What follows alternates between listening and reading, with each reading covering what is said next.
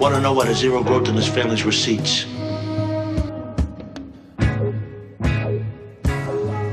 There's the fucking money. You're supposed to be earners. That's why you got the top tier positions. So each one of you go out to your people on the street, crack some fucking heads, create some fucking earners out there.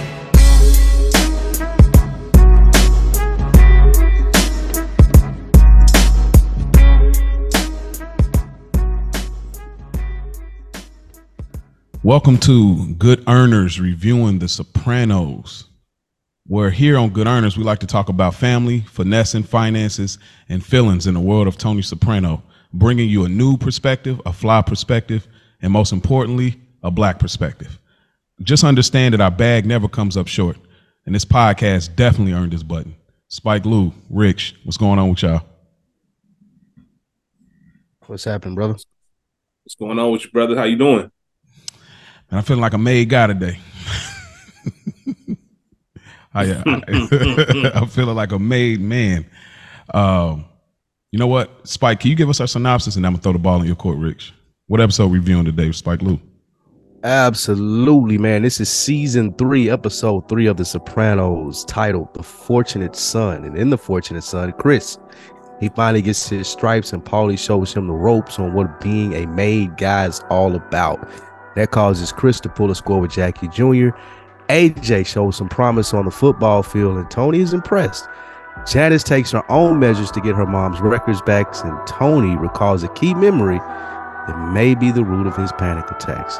Again, this is episode three of season three, titled The Fortunate Son. Thank you for that, Spike. Um, we we had alluded to over kind of the end of season two, beginning of this season, about the original plot that happened before the unfortunate passing of Nancy Marchand. Uh, Rich is going to fill us in on some information that some of you that may be new watchers of the show may have not known, or some of you that may have been watchers but just didn't know this information. So, Rich, dropping on us, bro.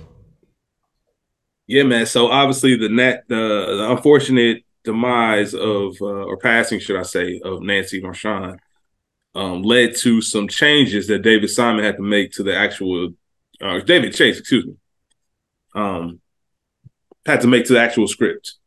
So the original story three, or excuse me, original season three storyline was supposed to center around the airline tickets, which we were uh, brought to the attention of in season two with Tony and Livia trying to get Livia to testify against him. That was supposed to be some big deal to the point where Tony was going to look at real jail time.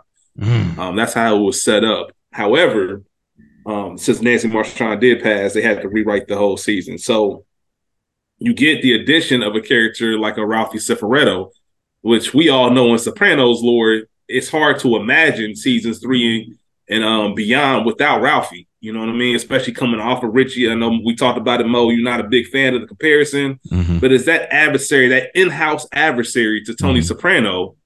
Um, you know, he plays such that a big role. Um, we see another character that we met last week. Um, and Prashad, was it Prosha Lavushka? Yeah, thank you, thank you. Mm-hmm. Um, named Eugene. Uh, we see him again this episode as well as he as he uh, is accompanying Chris on, on in their journey. We'll get to it later. But that character, that actor, should I say, he was originally supposed to play Ralphie Cifaretto. He was listed as a series regular for season three. And if you're a Sopranos fan, you know all about Eugene, and Eugene's story kind of doesn't take off until season six. So you're thinking, like, why would he be a season regular in mm-hmm. season three? We don't need to get much about him. It's because he was supposed to originally play Ralphie Cifaretto. Once they realized that Nancy Marchand died, they wanted to get a well-known actor, enter Joey Pantoliano and he plays Ralphie. Does an incredible job. Obviously, before Sopranos, people probably knew him as a captain from Bad Boys. Yeah. um, if you like the movie, this movie in the '80s that I really love called Midnight Run with Robert De Niro that he was in. Um, you know, just obviously he was one of those character actors that you knew from back in the day. Just one of those guys you see and be like, oh, I recognize him. And Sopranos just added to his role and his to his lore. So he ended up killing the role. Obviously, can't mm-hmm. imagine Sopranos without him. Um, but yeah, I thought it was really cool that Eugene was supposed to be Ralphie because it was going to be a small minor role, and they're like, nah, if Ralphie going to be a be a big part, let's let, us let us get a little bit more seasoned actor. Mm. All right, man. Thank you, man. That's dope. And, and I'm, I'm, glad they did that. Just sidebar before we get into the first thing. I'm just glad they did that because you I feel like that loud mouth character we hadn't had yet, you know, and we already had Richie, which was like more of a, a quiet, you know, silent killer kind of, and he's more of a loud mouth, you know. So I just love that. Like, I'm so glad he played that because I couldn't have seen the, the actor that plays Eugene being like that loud mouth. I mean, the approach would probably been totally different. So you're absolutely right. I, shouts out to Joey Pants, man. We appreciate him uh, and, and the things that we're gonna get in our review. Uh, but we we jump right in here. Uh, we jump right in here to the first scene. It's, it's Chris. It's Adriana. Uh, you know, they're having this conversation, and they're going back and forth, and Adriana doesn't like the fact that he he's getting called and he has to go in for something. Um, and then we get the call, and at this point, we're finding out that something big is about to happen for Chris. What did y'all get from this this little opening encounter between Aid and Christopher?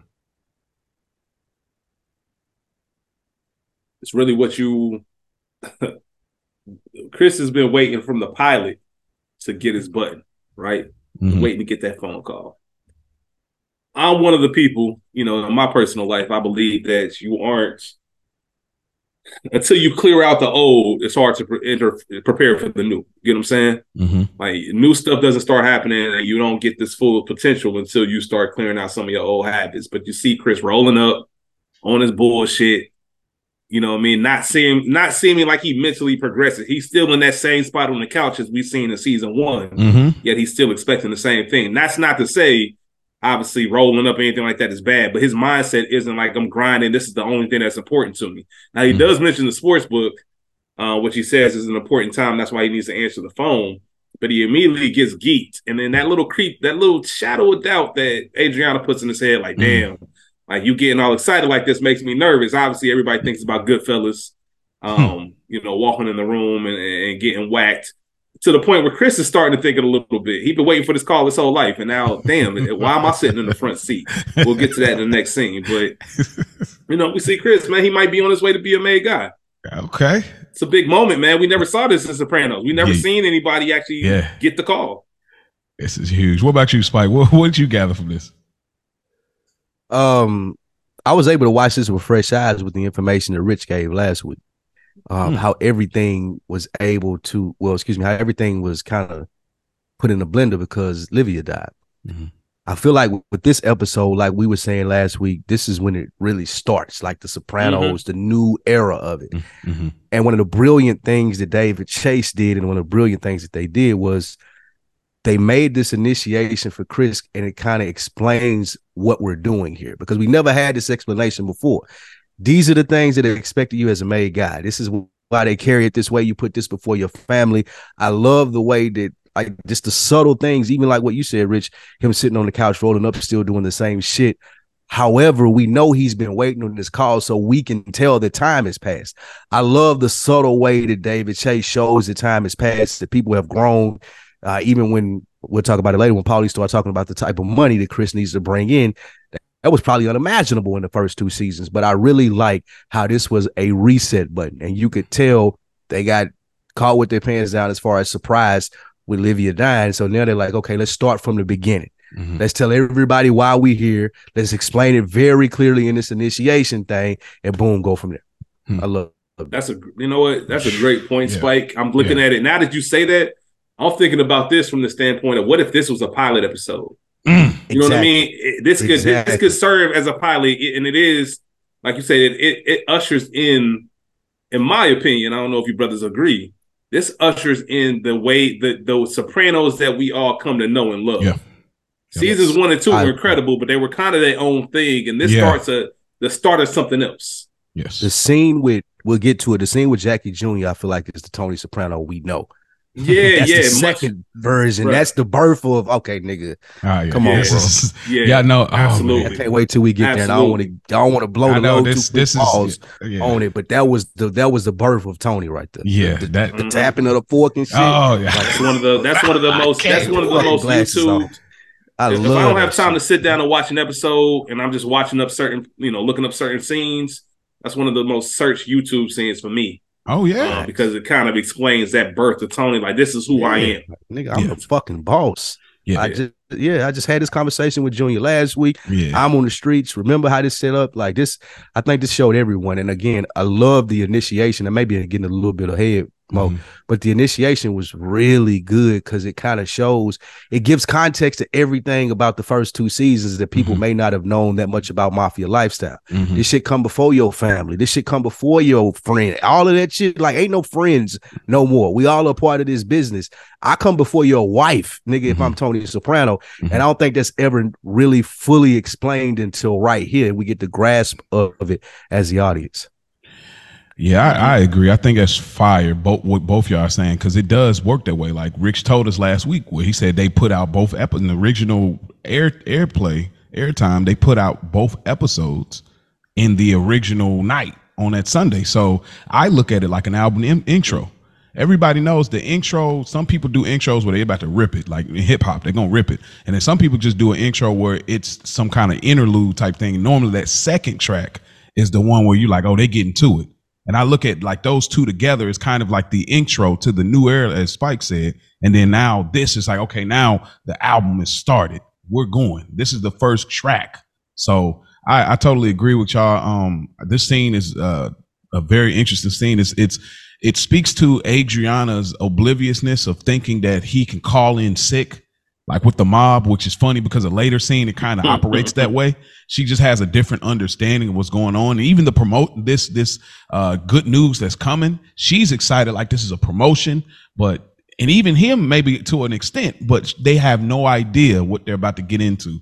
And so it's just a very interesting opening scene. But uh, I was happy. I was happy to see him. It's you don't get a lot of these like happy, genuine moments. This man got a clean shave this man, you know, was getting like he was ready to get get to it. So uh it was just a good opening scene. Um I think we, and y'all tell me if I'm wrong here. It speaks to how dumb Adriana is though. Cause Chris ain't the first gangster that she's met. Like her family gangsters, like her uncle a gangster. And the comparison and why I call her dumb, we see how quickly Meadow has picked up on this. Like Meadow know what's mm-hmm. going on she may not know the details and the specifics, but she definitely knows what's going on. Adriana still be acting green as shit. So yeah, Chris he he shaves and he's you know she's happy for him, but she's worried, and I I don't know if y'all spoke to what she was worried about. I, I didn't quite get what she was worried about. Oh, never mind. Which I was saying, like kind of like Goodfellas, like the surprise, like yeah. like to pull up. You get her being green, like she was worried because she was green. Okay, in my mm-hmm. opinion. Like she didn't have a full understanding of what's going on, which is damn near unacceptable. It is. She got so many gangsters and shit in her family. It is. Yeah, yeah, absolutely. One thing that I think was very interesting was um Adriana bringing up the fact that they can get out of there, you know, get out of the apartment, kind of upgrade their lifestyle. Mm-hmm.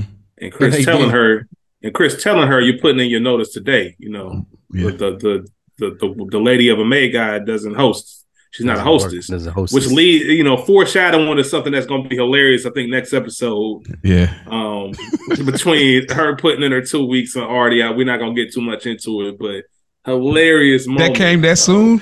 That's this soon. Oh yeah, this is like next episode. out. Dang, nah, nah, nah. This is episode. The next episode, like, is a is a good employee, right? Employee of the month. The next oh, episode yeah. is employee of the month. Yeah, shit. Yeah, all right. Yeah, one of the next two episodes. Don't even make me even when, start thinking about it. Damn. Anyway, go ahead, Rich. Iconic episode. No, that was it. Did, did you? Did we want to go into the? I know we kind of touched on it a little bit. Uh, pause. The uh, the uh, him getting made, the actual initiation scene. This this is what we were getting to. We, we were at the, him meeting Paul. I jumped the gun. It was me. It was me. Yeah. Okay, I can get, cool. I can go, get go ahead, there. Just and if y'all see anything within now and there, we can't. But well, there's a little bit more. Uh, but so we get to the next scene. Uh, Chris is picked up by Paulie and Seal.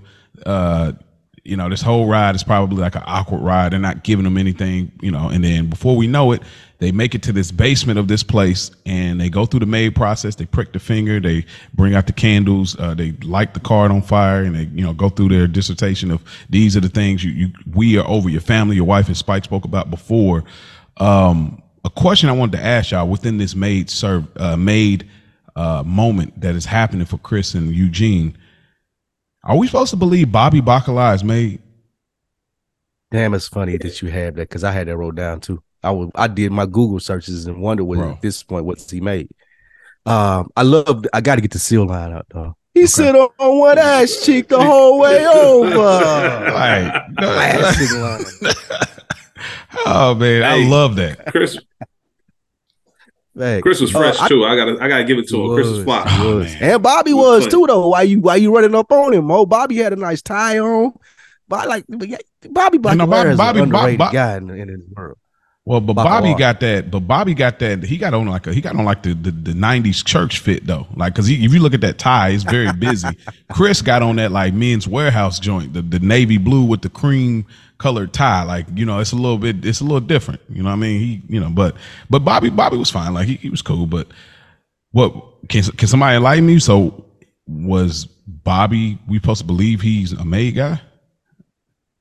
Because it only seem like made guys will be allowed to be down here, except for those that are, you know, getting their button crossing over. No, it's definitely it's definitely made guy ceremony. You can't be on the outside looking in. However, I think with the uniqueness of Bobby's character, you know, you remember he kind of just got dropped in on us at the beginning of season 2 mm-hmm. We don't know much about him except for he's been established in other crews before we had a chance to get to know him. Mm-hmm. Um, so yeah, it's difficult to imagine just because because of his errand, or excuse me, his role, pretty much running Junior's errands. Mm-hmm. Um, but when you think about it, in a sense, that is an important role. Um, Junior, it might be a babysitter thing, but Junior is an important part of the family, mm-hmm. even if he's not as important as he believes he is. Yeah. you know what I mean? So it's kind of a. I can see it. I, I'm I'm sure Bobby was at the ceremony before Chris. Like Bobby's probably the freshest made guy in there outside of Chris and Eugene. But it's it, I think this is a and I, this may be one of those those unanswered soprano questions, but like Bobby hadn't popped his cherry, so to speak. And that that means that is, I literally was just reading. yeah, you know, you know exactly. We know we in this. Like he hasn't they he hasn't got a murder that, off for those that don't know what I mean. Cherry pop, and we'll find it out later down the road. But he hasn't actually whacked anybody, so I, it's hard to believe. okay, go ahead. Here's a reply to that they still prefer to have guys make their bones, aka pop their cherry, but it's not a requirement. Even in the mob's heyday, there'd be years when only a handful of guys got whacked in all of the New all of New York by the mob. Sometimes there just isn't that much need to have people whacked. Since the late 90s, hardly anyone gets killed. The bosses of New York passed a rule that the families should only kill someone if they absolutely have to. So I think I wow. think what we would have to suspend our belief to as as viewers is that this is a new era of the mob and a mm-hmm. nigga like Bobby can be made. Okay. Mm-hmm. Just due to his dad's prestige working for Junior, some of the positions that he's held, the politics of it, he got moved up. Because you okay. got to remember, his that's dad a, was a beast. Yeah, that's yeah. a that's a great point. It's uh, yeah. you know, it's not too far off from you know you think of like black fraternities and sororities. Yeah, you got a legacy member, legacy. You know what I mean? You got somebody who, you know, they dad was a part of this fraternity. They went to school here 30 years ago. He got a rep here. What you mean my son ain't about to be one either? Mm-hmm. I know mm-hmm. it's a little bit different, but I think they probably take that into account. Like we can't do old man Bacala like that. You know, he yeah. vouching for him in a sense. Yeah. And I, I, I love how they, you know, I think Paulie specifically says if you got a problem, you come see him. Mm-hmm. You know what I mean? He'll take care of it. This is how these are the rules. This is the structure. You this ain't the Wild West. I mean, taking care of your own business. We here we here for you to take care of all that. Some of the comments are saying that Bobby was made before the series started. Bobby got made before Tony or Junior became bosses, so maybe it was under the Jackie or the old man before him era. So I think we're supposed to believe that Bobby was made when he was introduced. Okay. Mm. Okay. Uh it's very this is a big deal. This is a huge deal not only just for christopher but it's a huge deal for the mafia right now in in the world of the sopranos because i'm listening i'm still listening to y'all go check it out but i'm listening to sammy the bull um, our thing podcast and he's giving a lot of information a lot of details about the mob mafia and his experience. So it's a lot of stuff there. Um, but it's a very big deal because you imagine like this is the new era, but this is in at the end. You know, the, the concept that is introduced in the pilot of Sopranos. So the heyday of the mob is behind them. They're moving into the 90s, going into the 2000s. So it's like the the how everything is super uh focused and how people have all eyes on them. It's not they're not low key in the Cosa Nostra like they used to be. They're trying to be, but they're not necessarily like that in this era. So they don't really open up the books that often because you, it's hard to build that trust. So the fact that they're doing this is, that, and even then, look at how small it is. They only have two guys. They only opening the book for two guys, Eugene and Christopher. So it's a huge deal.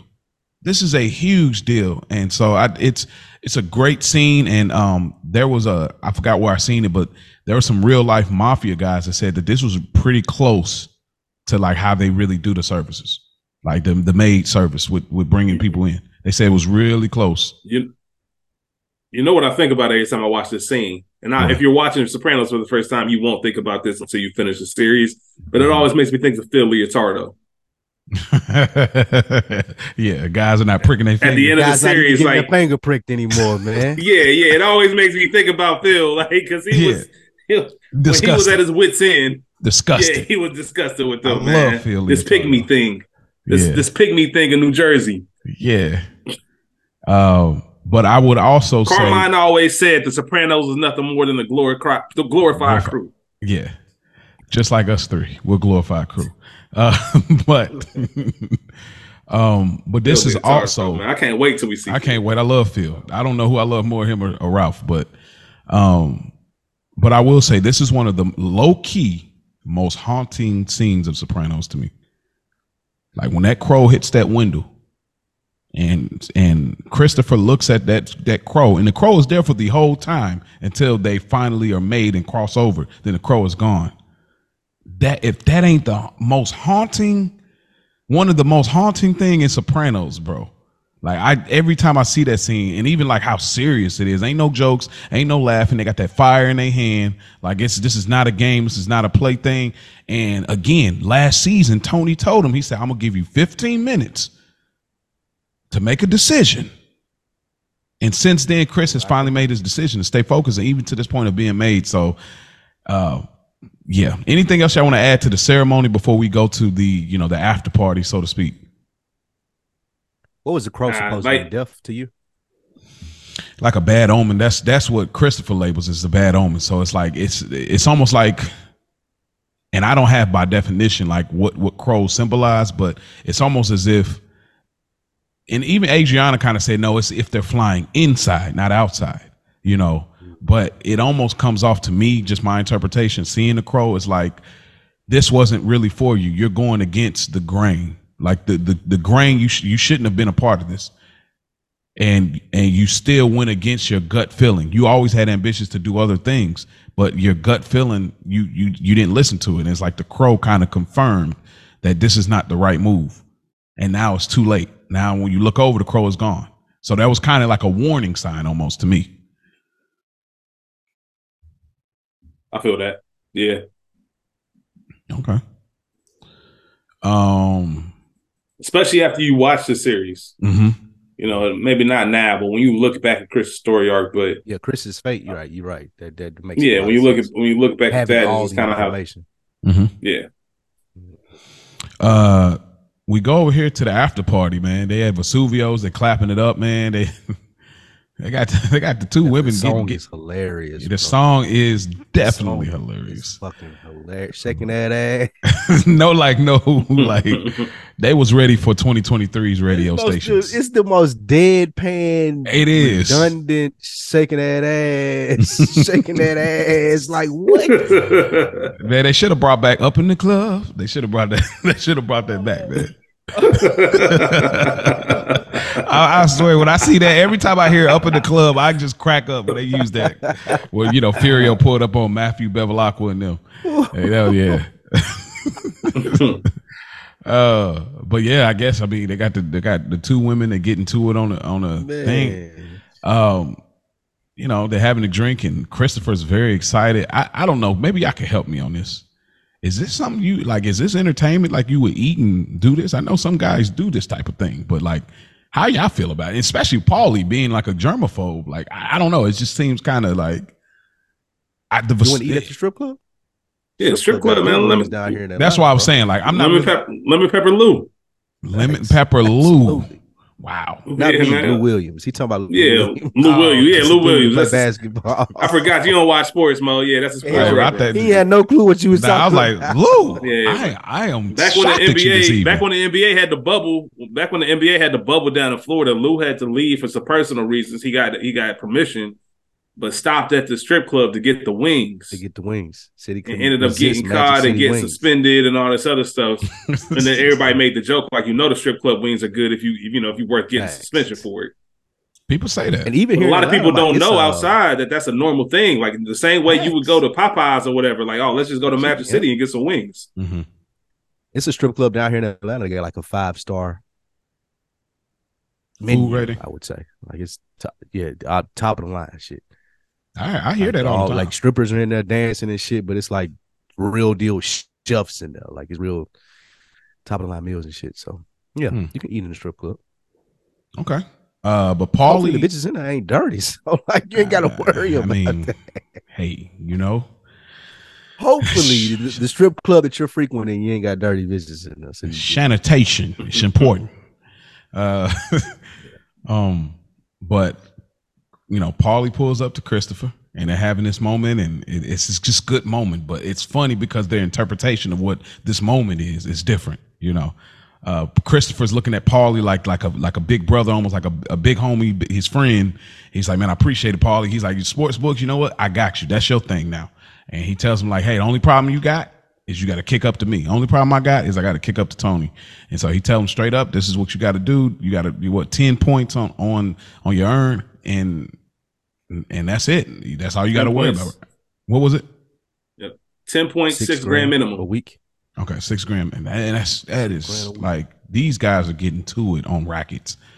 Like I don't make that. I definitely don't make that by a week at my job. I'll be all the way real with you. Like, and that, there's nowhere near that. Like, in I'm not even in corporate America, but like, bro, six grand a week. Like, you are putting in work. Like this, because it's like these guys don't have real jobs, bro. So you, they're creating their own job, literally in real time, in their own system, in their own management. You kind of got to respect that a little bit, you know. Um, Yeah, it's like in sales when you got to develop territories, right? So you develop territories and you have to go work people in that area to generate a certain amount of revenue per month because you know I got to make this much to make sure I'm good and the company got to get this much. See, I understood the conversation. Mhm. Six grand, like- you said though, they are getting to it though. Six grand a week is a lot. Oh yeah, Having to kick up, and that's just the kick up. That That's ain't your money. That's yeah, like yeah, those are the taxes. Yeah. like you got to pay. Those are just the taxes. yeah. Out the yeah, out the WAP. Um, yeah. So it's it's it's again the concept. I, I always I'm gonna beat y'all over the head if y'all listening, but like this the the being you wanting something else or liking the idea of things over the actual thing. Like that's the human experience. Like that is that is that's why Sopranos is mm-hmm. so relatable. It's the idea of something more than the thing. You it's the idea, man. I'm gonna get, I'm gonna get the Rolls or I'm gonna get the Bentley. I'm gonna get you get it. Then it's like okay, yeah, that's cool. It's I mean it was great for three months. I want something else. Or you know you get the cribs like man, I want, if I get this crib, I'm set. You move your stuff in. It's like okay, this is cool. You know, so it's like Yeah, that is there for three months and I'm tired. Uh, that, that's what I'm saying. That's the human experience. That's why Sopranos is so relatable. You can't really turn your nose up up and like, man, bro, you said you wanted this. No, because we all do this. So at this point, Chris is excited. He's ready to go to it, but we'll get a different sentiment down the road. Um, I wanted to ask, what did y'all think about? Because I got some words. What did y'all think about this Carmine and Tony interaction? Why did you go? um, it, it's a major setup for what we, you know, we don't we know about New York, but we don't know about New York as Mhm. Sopranos, you know, viewers at this point. And as we mentioned earlier, this kind of turns the page. This episode turns the page on the Sopranos world and how broad it actually is. Mm-hmm. Um, so this is our first Carmine sighting. This is the first time we meet Carmine. Mm. Um, and to have Johnny Sacks with him, so you can kind of see that hierarchy. Mm-hmm. And I forget which one of you brothers made the point in the last scene, but uh, when you were talking about Bobby being made, just talking about how that's just a new era, this is a new wave of the mob. I Mhm. think Carmine represents this in this conversation when he talks about there's no stigma anymore. You know, how are the spells going openly? Think about how how what to what lengths Tony went to hide that from people. Yeah. You know what I mean? The fact that that got out almost got him killed. To Mhm. now, one of the New York bosses is coming to you just saying like how is things going? You know, we know about this, we know about your therapist. You know, it's not as bad as what you think it is. You know, I just want to check in and let you know it's cool. Like we all know it ain't no thing. Mm-hmm. Um, if I'm Tony, I understand what happened to privacy. Like, why the fuck are y'all discussing my business? Mm-hmm. You know, I don't, I, I don't appreciate New York being in Jersey business, and mm-hmm. that's going to be a common theme that we see hmm. throughout The Sopranos. There's going to be a prominent New York character, um, you know, who, who plants who plants ground in New Jersey. Yeah, and it obviously is going to make you wonder, like, what you doing over here? What's your purpose? What's your mm-hmm. goal? Yeah. So it's kind of like that prying around. There's certain questions you just don't ask. You know what I mean? Mm-hmm and that's one of those ones where you know you kind of you uh, you you saying it from a good place, but you also overstepping a little bit. Like we talking about some business and some other shit. You up here talking about my right. my therapist. Yeah. Like I don't know, man. I ain't that comfortable with you, man. Give me some privacy. Hmm. Thanks. And you looking at me like it's a weakness, even though you explaining it. My son had it and all this shit like that. In this world that we're in, things like that are perceived as a weakness. So you only bringing it up because you holding it over my head. You can se- seem as sincere as you want, but we know both what mm-hmm. this is. And I like Tony's response to it. The other great thing about this scene that I love is introducing, like you guys said, the New York aspect of it. Earlier in the episode, I talked about the pivot that you guys mentioned that they had to do from Livia to where they were now. And this was a great pivot showing, hey, they're bigger crews, they're bigger bosses than Tony out here. Let's expand the world, go over to New New York versus just New Jersey and have him dealing with his uncle and his mom as the villains. And let's introduce other people who are worthy adversaries, not just in his crew, but outside of his world. So I, I, I like the fact that, and like you said, his son Johnny Sack. In our like before this moment, we thought Johnny Sack was a boss until we seen mm-hmm. like man answer the goddamn phone. Like we seen him get put in this place. So now as a viewer we get to be like oh okay now they bringing the big dog big dogs in. So i, I really like this scene. Yeah. And even if even if carmine was genuine even if he sincerely meant that there's still a little bit of a mm-hmm. that's not your place a little bit you know, of, it's yeah, almost I'm, I'm, putting my dick on the table like bro yeah, I know you're going through some bullshit. Mm-hmm. There's a scene in later seasons where johnny sack is, is venting to tony about something um, and Tony tells him, "You shouldn't be telling me that." like no, regardless of our friendship and how tight we are, this ain't none of my. There's business, a certain bro. law and a certain code that that's still your family and those are your, that's y'all business. Yeah, like that you you crossing the line right now, even though you know I'm not gonna say nothing mm-hmm. by telling me and venting. You know what I mean? It's, even Tony had to remind him that. So there's always going back to our last scene when they break down to Chris and Eugene what this thing of ours is. Mm-hmm. There are codes and laws, and, and mm-hmm. we get right away in this very next scene where they're kind of being teetered with. Mm, that's that's that's really good. Uh, I, I'm calling I'm calling Capricola on this whole this whole scene is Cap. it's it, it's it's great for the Sopranos, but this is Cap. Uh, there is no way in Cosa Nostra, and I don't know it. I don't know. No, and I don't know. I'm, again, we're not the we're not the mob experts. We're black guys. Obviously, we don't know anything about the mob. You know what I'm saying? So, but we're just talking about within the research, like most fans. There is no way a New York boss is going to sit there and have a conversation with you and say that that's okay. They, you're, you're, they're, they're going to plot to cap you. It's not. There's no way you can talk to a therapist. I seen uh, Michael Franzese, who was a former mob member, one of the highest earners that has a YouTube at this point. He talked about like he his respect for the show, but he talked about that story alone you in the mafia for real, you would have been killed. You you can't talk to a therapist. I don't care what your emotions is, you can't do it. Which that's one of the reasons we love the show. But I think that I think it works well when it's the New Jersey crew that knows. But when you brought the New York and bringing Carmine in to acknowledge that, I didn't like it because it felt very unrealistic to me. There's no way in any kind of way I feel Carmine or anybody in New York would be fine with that. I think if they kept it amongst Jersey, like okay, this is the glorified crew. We ain't, we only uh, only we know this. Kind of like we talked about Phil Leotardo talk about they don't even prick they prick their finger. Yeah, because he don't really know what's going on fully with Jersey. The fact that they brought Carmine there to say that New York, uh, uh that, that he knows that. For one, I got a question: Who told them? Maybe it was Paulie, and and two, there's just no way you would be cool about it. I, I just that to me, I just I don't believe it's just felt very false to me as far as this the universe of Sopranos. That felt really like, ah, I don't think so. I don't think that's that's how it would work. Hmm. What would you say if someone said that is the way that they tried to show that this was what this premise of the show is about, as far as Tony coming in on the back end of things? Mm-hmm. So if you're in on the back end of things, you got an old school dude like Carmine who really he don't give two fucks, bro. Like he ain't got the the moxie to be able to like go to war and kill a boss of a family over a psychiatrist. I think even in that conversation when he said it, he was like, "Bro, my my son go to a psychiatrist." I think he was more so on the tip of like, "Bro, I'm old." Like all of that stuff that you're talking about, Mo, is true, absolutely. But we're in a new age now, man. And he said it in that conversation, bro. I'm just looking to make money with the Soprano crew and continue to do that like we did for a long time. So what if it was just I'm not trying to get into that. Like I'm past that stage. Would I believe be to that being I, that that will make more sense, but I believe that they wrote it in that way. So what you're saying is what I believe the writer. I mean, I could be totally wrong. I don't have no inside information, but like I feel like they wrote it that way like oh this is why they can get this off because it is a new era. It they're in at the end. These are the last yeah, days I think that's why they squeezed it in. That's why they squeeze it in but yeah, it's if still was, it, if this was a documentary then he would die absolutely. But you know what i'm saying? It's a TV show. Yeah yeah, yeah. and again everything has to be 100% accurate. I'm, I'm not even i'm not going to be the guy for that because i love the therapy but i just think it it just it doesn't that, that puzzle piece don't fit to me. I wish you would have almost been like, "Hey, take care of yourself." I know you've been passing out. I found out some stuff, but I wish she wouldn't have brought up the therapy part. That part just always felt like eh, it just don't fit to me.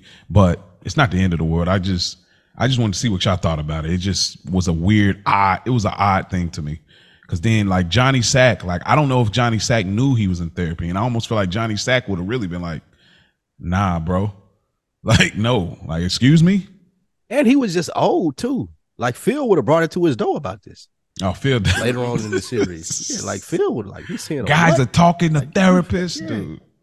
Yeah, like this, I think yeah. it's just saying a lot about mm. Carmine just been an okay. old ass. Because Carmine like, got a lot of compromise when it comes to earning. Like you will see that with yeah, like you know one of our characters. He he has it like just, this. so I think that's a part. Of it. Carmine just riding the wave until death, bro. He just like, riding the wave, bro. like, Carmine, he he. I, I'm here for the money. You hear me? Like, that's all I'm. Y'all know what I'm thinking about, man. Y'all know what scene I'm oh, thinking about when y'all talk about Carmine oh, compromising for the bread. Oh yeah, he like did he he he he's had sex with your wife?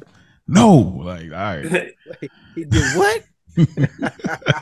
That's all he care about, bro. It's an expression. I wait till we get to that, man. I'm yeah. making a point. Right. Which which is kind of like it it may be like um I, I always forget the boss we just spoke about the of the five families uh it was one of the bosses that was really not about like murdering people, but more about the money than anything. He was making so much money. Castellano. Castellano. I feel Paul like Castellano. maybe there was Paul Castellano. Maybe there was some inspiration that's from what his he character. That's what Carmine was supposed yeah, to be, right? That's what yeah, it absolutely. seemed like. Like, cause he like I'm just about the money. Like, and we'll see that. We'll get a scene later where he don't he veto a lot of things because it's about money for me. Yep. So it, that might be some of the yep. inspiration to the uh, his character. But I think he was an inspiration to that character. Okay. All right. Uh, we go to the next scene. Tony wakes up. He's got the robe on. Janice, I don't know what time of day this is, but it must be pretty early. Janice drinking a Colt 45, living her best life on Tony's couch. Shout out to Billy Dee. hey, you saying I don't know what type of day this is is a good point because look, Tony in his robe. Yeah. So it shouldn't be too goddamn late in the day, but at the same time, like you said, she's sitting on the couch like she been there for hours, nigga. Yeah, so is bro. it in the Listen. middle of the afternoon? Tony, Tony's in a robe. Tony's in a robe with coffee. She got chips, cold cuts, Colt 45. she been, like she been hunkered in for a minute. So yeah. did she wake up at like six and started getting to it? Like that's crazy. Right, because Tony's sleep schedule is it's not your normal sleep schedule. So it you know sometimes he has late nights like a, an executive game or yeah, so, so you're right. We that's the interesting thing. We have no idea what time of day it is for Tony. Like She got hmm. multiple cans, y'all. I'm looking. She got she has there's three beer cans on the table, man. That speaks to I don't have nothing to do, bro. Like I have nothing to do. Oh, I am good. Shit, well, a nigga crack a beer at twelve, bro. Oh, yeah, bro. got a goddamn thing. You ain't got going. nothing to do. that's part of her Nobody's plan. That's part of Janice's. That's Yeah. Janice's plan. It's the About to be his brilliance of Janice. This is the brilliance of her. Okay, go for it. exactly Y'all go go right there with it. out. That's exactly where I was going with it. Go right there. So what what was her plan at this moment? Sitting, you know, coasted, chilling on Listen, the couch man. at the Sopranos house. This lady, this lady told me that you letting her stay at mom's house. All right, cool. I'm you. You done flew me out here. You asked me to come. You begged me to see. This go all the way back to the phone call. This ain't even just on the Mm. couch. Yeah. Like Janice so cold. You begged me to come. Now that I'm here, I mean, why would you want me to leave? Of course, we gotta figure up mom's estate and do all these other things. And while we doing that, I'm gonna make it as inconvenient as possible for you for me to be in your space. hmm In order to do that, and, and because I want to go to mom's house, I'm gonna make it real inconvenient because Gal already told me that you said she could stay there. hmm But now the best choice for you, Carmela, because I know she gonna be, be giving you shit if I'm Mhm. sitting right here on the couch with all of this shit right here. Now it's how do we get Janice out of here? She not Mhm. going back to Seattle. All right, we let her stay at mom's house. But Janice ain't. She's not directly saying any of this. I'm just gonna be my regular annoying self and let y'all figure it out. That's the brilliance of her, Mhm. and it works every time throughout this series with Tony. Mhm. Every time she played a big sister card and know how he thinks, like she always get him. I think. Hundred percent, man. Couldn't couldn't have said it any better. She the fact that she intentionally is leaving this area looking crazy, Mhm. you know, Where's a mess, lady scattered. Like, I- look at this clean house, and then you just got this. Like, why do you even have? You got a box of wheat thins and three bags of chips and a cold cut. Like, why do you have all of this at once? You know what I Why is this mean? Like, I- living- I, I would have lost my shit. Like, you got four bags of chips open on the on the table right now, just chilling. Like, what are you doing? That's a soprano What's the habit. We find out later. I would have lost my shit. Bro. Yeah, man. Even but if damn, like get one at a piss me time or pour them all in a bowl, man. Have some decency about yourself. Man, have know some what I mean? decency. Just straight disrespectful. This like this is a disrespectful setup. Like Oh, any yeah. set, She- like you walk into this setup, like this is a disrespectful setup, bro. Like I don't got no respect for this house. Nobody in it. Nobody that's gonna say And nothing she- to me. Like I'm just me. I'm doing me. Yo, Janet. Because she knew Tony's gonna come down here and be like, "Oh hell no, she gotta go." I don't even care if it's my. I'll get Sweat uh, Svetlana up out of there if that means that you ain't here. Yeah, but yeah, Oh, big I'll facts, buy her a room. yeah, I'll she rent her a knew that. bro. I break her off. with Whatever something. got to happen, Janice getting out of my shit. bro the fact that her fiance called tony's number i mean obviously got it from maybe from when you know they called but like I think. how did he the crew. sound oh yeah he, he, he yeah he goes all night like like janice is just like tony like people that have such a hate for janice she's just like tony bro we just don't get to spend the same kind of time with her so we don't get the nuance and the ex- uh, expansion of the of all of the emotions of Janice. So people hate her so much, but she's just like Tony. Like Tony, like there's a later scene with Artie where he talks to Tony and he says, "You you knew if, if not all else fails, you can comp all this. You knew you can run up a tab, and you knew I wouldn't be able to pay this back. And at the end of the day, if nothing else, you got free meals." You playing this? So at, at the end of the day, Tony, at that already saying you're gonna get whatever you can get. So that's the same thing Janice does. Like she was with that young boy that probably was the same age as Meadow, and if nothing else, he can go all night. I'm good. I, I, I because Janice, Janice to put that wop on him, boy. She probably did some shit he ain't never and, and- heard of. And, and look at this. And she needed out. this because look, because she needed this. Because who was she? Who was she? Who was she dealing with before? Richie, right? And Anything Richie that he couldn't was quite- for was light work compared Yeah. to Richie. You know, Yeah, because like because Richie couldn't quite, you know, he he couldn't sell it. But now this young boy, he he definitely sold it all night. So it, you know, she she made it happen. Like it, I mean, I just think it's amazing how Janice has no ties versus Tony's ties to the mob, and she could literally change her life at a moment's notice. Her her fiance called, not boyfriend, not little fling, fiance. like, and she just really like, ah, yeah, I ain't going back. That's not. I ain't even. I might even sell his ring. Like she, like what? How did he sound?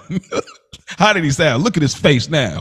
Like, bro, look at his face now, bro. Like, Man, Janice is a dog, bro. God, like She like kicked that nigga. man. Like, handle my light they work. was finna get married, bro.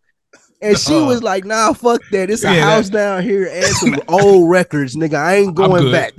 Like nah, Janice good. is a dog, man. Worst type. God, she the worst damn. type, bro. Like she, like that's crazy. I'm good. Nah, I'm good.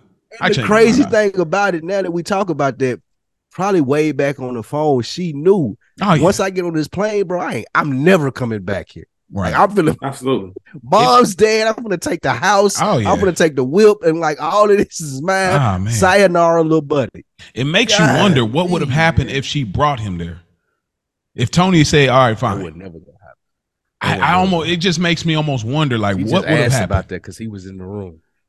I mean, she probably would have kept him around still, like but she would have been playing him to the left. She just used him for the you know the all night joint. I don't know, but yeah, that's hilarious, dude. Get to the nigga that Janice did bring around though. Oh, oh yeah, he's hilarious too. ah, he's hilarious. um, uh, Oh man, y'all probably like, man, what are y'all talking about? For those that are new new listeners and watchers of Sopranos, they're like, I don't even know what y'all talking about. Don't worry about it. Y'all y'all get there and then y'all can run this whole podcast back. Classic. Um, Chris, there's gonna be a lot of that talk today, man, because there's so many characters we meet, it's and so I just start laughing about yep. certain things that yeah. we're gonna see in the future, man. Like this next scene with yes. Benny, like I started. yeah. So Christopher uh, goes to the pizza parlor. Speaking of Benny, uh, he's there and he's with uh he's rolling with a young boy, Benny Fazio. Um, he just got out of prison recently. Uh, we see Jackie Jr. and Dino over there, and Jackie Jr. basically says he without Tony Soprano, he's a zero with shoes. That mm-hmm. is cr- a crazy thing. We know they don't matter, but is that true though? Without Tony I Soprano, that's the overall perception of think that's the perception of somebody on. I think that generation. Okay. That generation doesn't look at Chris as somebody they want to be. They look at Chris as somebody like, if I was in that position, I can do that job better. Doing this. Mm. You know what I mean? I think when, when when you got the younger guys, when Tony was Chris's age, I think they knew like, oh, Tony one of them ones, Jackie's one of them ones. You know what I mean? Okay. Pussy's one of mm-hmm. those ones. That must be good. I don't think they that's looked at Tony, oh, Chris with that same respect. Like you're riding on Tony's coattails. Like, is, the, is the era too though? Yeah, Jackie part of that asshole dipshit millennial area. Think uh, yeah, uh, think about what we see this episode. Like this is uh, what we see this episode that Chris sees. Chris was above what he did later on. You know what I mean? Yeah, Those yeah. are the type of decisions that Chris makes that makes people think about uh, think that about. Like you, you mm-hmm. just you're not even stepped up. Like you doing low level shit. You should have somebody you hired to do this shit and bring you your cut. Yep. You ain't even figured this shit out yet. Yeah. Still you moving up the ladder like you got this shit figured out. Mm-hmm. That was mm-hmm. one of the biggest things that lingered over Chris throughout this whole series. Mm-hmm. Like you don't even have this shit figured out, nigga. You trying to write movies, mm-hmm. you trying to do all this other bullshit, and I'm just asking you for six grand a week, which should be nothing to a made guy with the pool that you have with our family, and you out here fucking robbing colleges. Mm-hmm. Like, come on, bro. Like, like Jackie got the right to look at him like that. Mm-hmm. Yeah, Jackie Jackie should never have access to be doing a score with Chris like that after yeah. you just got made. Yes, this speaks. And that should that should be off the table. Yeah, facts. And the fact that it's Jack, happening Jackie lets me know what type of person talking about. Yeah, nah, Jackie yeah. Junior Slick knew what he was talking about. Like, like, bro, like I, my dad was made. Like he was that nigga. I know yeah. you. I know a fraud when I see one. Yeah, yeah. I, I, think. uh Be honest, bro. And I, I, it's hot take. We know Jackie dumb, but honestly, if Jackie was uh, had a, a, Tony Soprano in his life that was like grooming him, because he's not that far off from Chris. If we'd be honest, like people would be like, "Oh, hey, hey, Jackie," so yeah, but he didn't have nobody to kind of groom him. Chris, we go back to season one of Chris. Chris shot somebody in a in a you know what I mean like a a donut spot. Just because dude looked at him like you weak, you soft, bro. Like I don't respect you at all. I can put anybody in front of you and get their order out before you, a regular civilian. So we look at Jackie, he's not really that much different from Chris. He just don't have the backing or the connection like like Chris. So a lot of people would wouldn't say that, but I would say that it's like it's the problem was was wrong was nigga was fucking with Richie and he was fucking with uh what's my man name that you what like more in this season? Oh, Ralphie. Okay. Ralphie, yeah, Ra- yeah Ralphie, Ralphie, and Richie was his mentors. Like he was only. I was just about to say, Mo. Look at the look at the title of this episode, man. Oh, I can't wait to get. I'm. A, there's, there's a big tie-in that You know I what I mean? we The all fortunate probably- son. That that point you just made is Facts. hundred percent. Yeah, but it's it's so in his it's so in his bloodline, and I think that is probably one of the biggest misunderstandings, and it it, it almost brings the focus in because it's like, could Jackie have been better than Chris because he really wanted to do this, and Chris Even didn't Chris really. said it. He's the heir apparent. Yeah, and then Chris maybe really didn't want to do this. It almost makes you say, hmm. I mean, again, Jackie, we know he's not that intelligent, but I, again, I think Chris got groomed much later down in the series where Chris was in his bag. He fully accepted what was going on, and it worked for him for a while. But that's later down the road, and I know y'all want us to focus on this episode, but. Um, what did y'all get from this scene? Uh, this piece of parlor, you know, this is kind of representing of like a, a low level thing. He's kind of like the, you know, the ba- the person that made it to the league. He's kind of like showing up, and they're like, "Oh, Chris," you know, but he's like, "I can't be spotted in something like this." And Jackie Jr. is just so angry. He smacks this dude's piece like, "I know you live." Uh, Dino comes up with the play, you know, and Jackie says it was his idea. Uh, what? Do y'all get anything else from this piece of parlor scene? Chris is just above. Like I said, he he's realizing that this this old world, this old life that I was a part of, Mm-hmm. I can't do that anymore. But he spends the old the, he spends the whole episode in that space. Like I said earlier, man, if you want something new, you got to get rid of the old things, and he's still taking care of those old habits. Mhm. Um, also, just to set up the play, man, between you know what we're gonna see later on in this episode. But yeah, man, Tony. I mean, Chris is he's trying to get his rep ar- around, but he- he's getting the reaction that you know he might not be expecting. Mm-hmm. Is this the first time we seen Benny? Yes. Yeah, this is the first time we saw Benny. Okay. What do y'all think? What do y'all think about that? Like, we just find out they just throw. I mean, they did that last episode, but they just throw us Benny Fazio, and we just found out he basically just got out of prison. It seems like Benny. I don't know if he's a made guy, but it seems I definitely don't think he's made because he. There's no way he would be made before Chris. Like, there's no way. But he's It- I basically. think it shows again.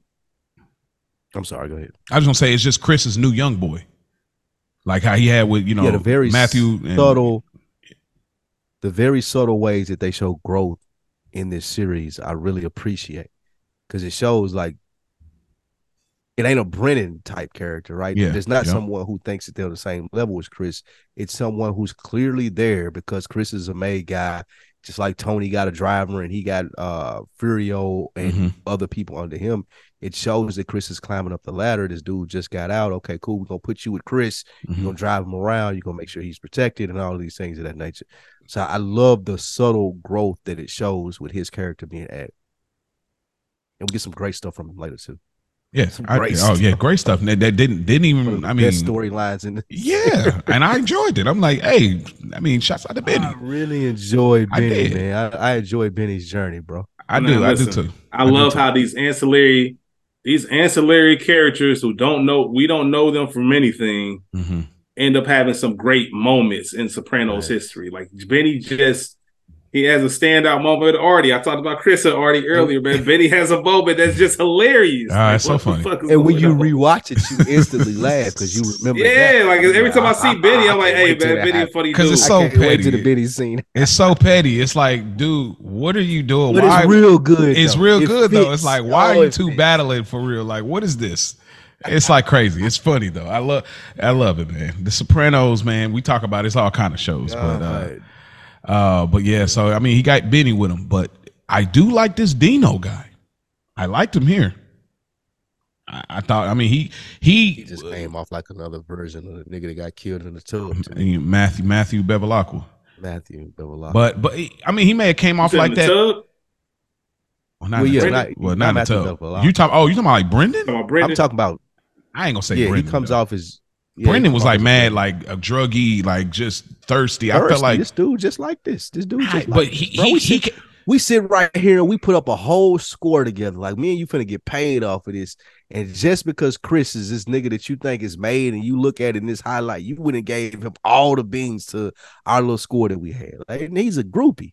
Yeah, I mean, Just but like but but I need to but, but, but you need to be connected though, right? You trying to you trying to get on a journey of success. Nah, You need to- I need to get my money. I need to get my bread up to be in that circle in, in the first place. So we can do these little hits just like Tony. That's why people thought that Tony was that dude as we get the stories of him robbing car mm-hmm. games and whatever it may be. It wasn't never, I'm trying to get the connections. I'm gonna get my bread up and get the leverage to be what motherfuckers gotta fuck with me.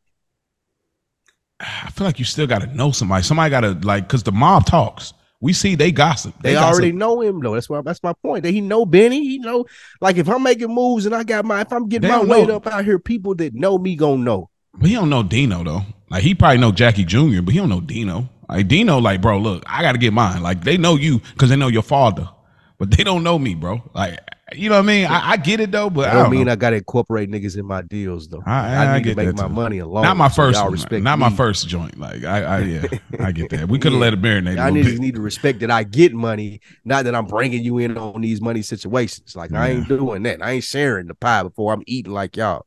It could have worked in his favor if Jackie wasn't involved. I think, but it, it kind of backfired. We see later, but like it could have worked if it was Dino and Chris only. It would have. My it probably would have been. He probably would have been his other, other young boy with uh, Benny. But um, we get Melfi and Tony. Uh, it's just always good to see Melfi back. I feel like it's just so. It, it felt watching it the first time. I felt like we were always with Melfi and Tony, but as we've been watching it this way, it feel like it's a little spread out a little bit. So I'm I'm enjoying it a lot more. It's a breath of fresh air. But Tony shoots it straight. You know, what are you going to do to fix my problem? Because some of my some friends of mine in New York, they know what's going on. I'm here, and quite frankly, it, it's a blow to my self esteem. Now he didn't say that word for word or nothing, but like that's kind of the sentiment that I was getting. Uh, but Melfi tells him like straight up, like, look, bro, you want to be healed, you want to be cured. We got to go deeper, dude. You're still giving me this surface level stuff. You still didn't want to deal with the the things of your mom when she died. You when you you didn't want to deal with certain things. Um, Rich, what did you think about this conversation? Obviously, there's some funny moments here. That's going to keep me in these funny moments. But what did you think about this conversation about Melfi trying to get Tony on the right track as far as if you want to get out of here? Then this is the route we need to take um she's she's understanding that this isn't she probably has a little bit of that feeling herself. You know what I mean? Like we saw her last season struggling with treating Tony, um, and why she is continuing to do so, and why there hasn't been any kind of progress. Um, there's a lot of times where I think Melfi throws out ideas, but she doesn't want them to happen either way. Mm. Like she wants to continue with the therapy. I think she does have some fascination, but she did bring up the idea of seeing a specialist. Mm-hmm. Let's see if you're ready to take on those next steps, knowing full well, in my opinion, that Tony wasn't going to go for it. Big fact. You know what I mean? You still have issues and still have these reservations about coming to see me. So I know you're not going to a behavior behavioral therapist, which lets her know that all of this is talk. Mm-hmm. You know what I mean? No matter what you say, you're still going to come back to this office and you're still going to start doing the same thing. And that's when he's like, all right, fine. I think that was her way of maybe pressuring him to like, let's take, let help me help you. Mm-hmm. Like, come in here and really start getting deep about some shit. And we see this episode, they have a major breakthrough because he takes that approach. Mm-hmm. So I think it was a little bit strategic, and it was a it was a win win for her. Mm-hmm. Either you are going to see somebody, and I have no choice but to let go of this toxic relationship that I built with you, um, or you are going to commit, and I can really treat you and get down to the nitty gritty of what's going on. Mm-hmm. Dope.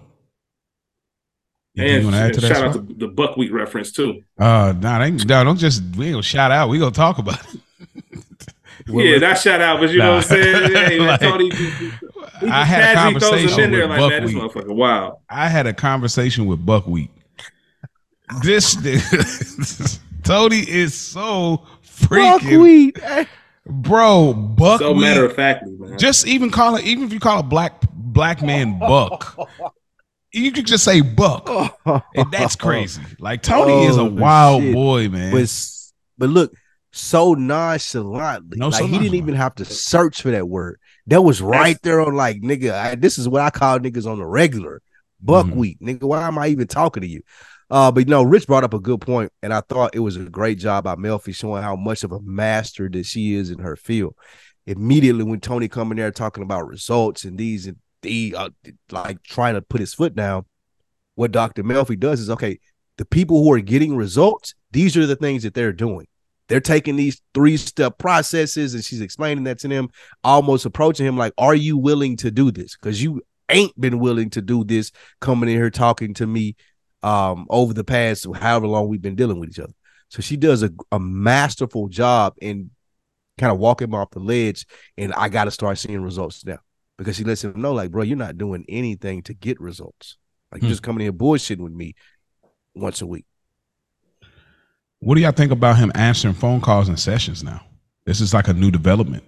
Like, what does that speak to? I mean, obviously, to what I, I think that's a brilliant part of how she phrased it. That that adds to what she's saying. Like, bro, you're in here taking phone calls. You got busy seasons. It's shit that you can't tell me about because you're in the mob. Like, we halfway doing this shit.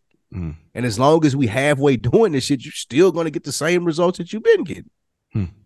and it also Spike always likes to mention this, just showing how each season, each episode almost shows how Tony's leveling up.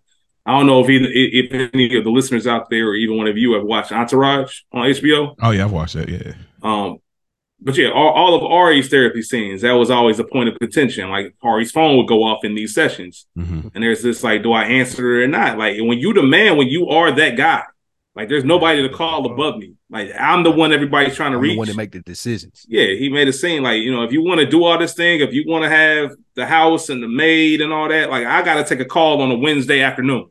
Mm-hmm. Like simple as that.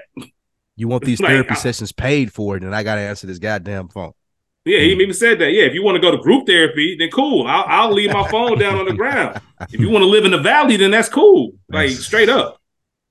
But if we're gonna maintain this lifestyle, then there's got to be some compromise. I'm here because I want to get better. Yeah, I might not be able to fully see your side of it as to how I need to fully be present. Ninety percent present is fully present to me, and that's kind of the rub with some of these powerful people. yeah. Yeah, that's the rub. Like they can't because even if they don't That's answer their phone, Tony's all he's going to think about is what that missed phone call was and how much money that could have cost. What's him. happening? Right. Mm. What's happening? What's going on that I'm missing out on because I'm here trying to Mm. get my shit right. Yep. Mm. And that gives even more fuel to New. York almost. It gives more fuel to New York, gives more fuel to any of the guys that feel some kind of way about Mhm. me being in therapy because he gave everybody an opportunity to speak Yeah. up. Nobody spoke up. I can't but- even get in touch with you, Nick. Exactly. So then when it's coming to find out, bro, we can't even get in here. And you know, people talk. Like in the mob, they definitely talking. Like I, we still don't even know how New York knows. Like we have no idea how New York knows he's in therapy. Is We it Junior? later? Is it? Is it we get it an idea later. Okay? That's why I was Yeah, why, we I definitely said an idea later. Solid. okay. We have That's a solid, solid idea of who it was. well based on that. Do you think that's that's what we're to believe or yes, I do. okay? I- So this I has been a long happened. build towards. I think the brilliance part, the brilliant part of that is like what you're saying.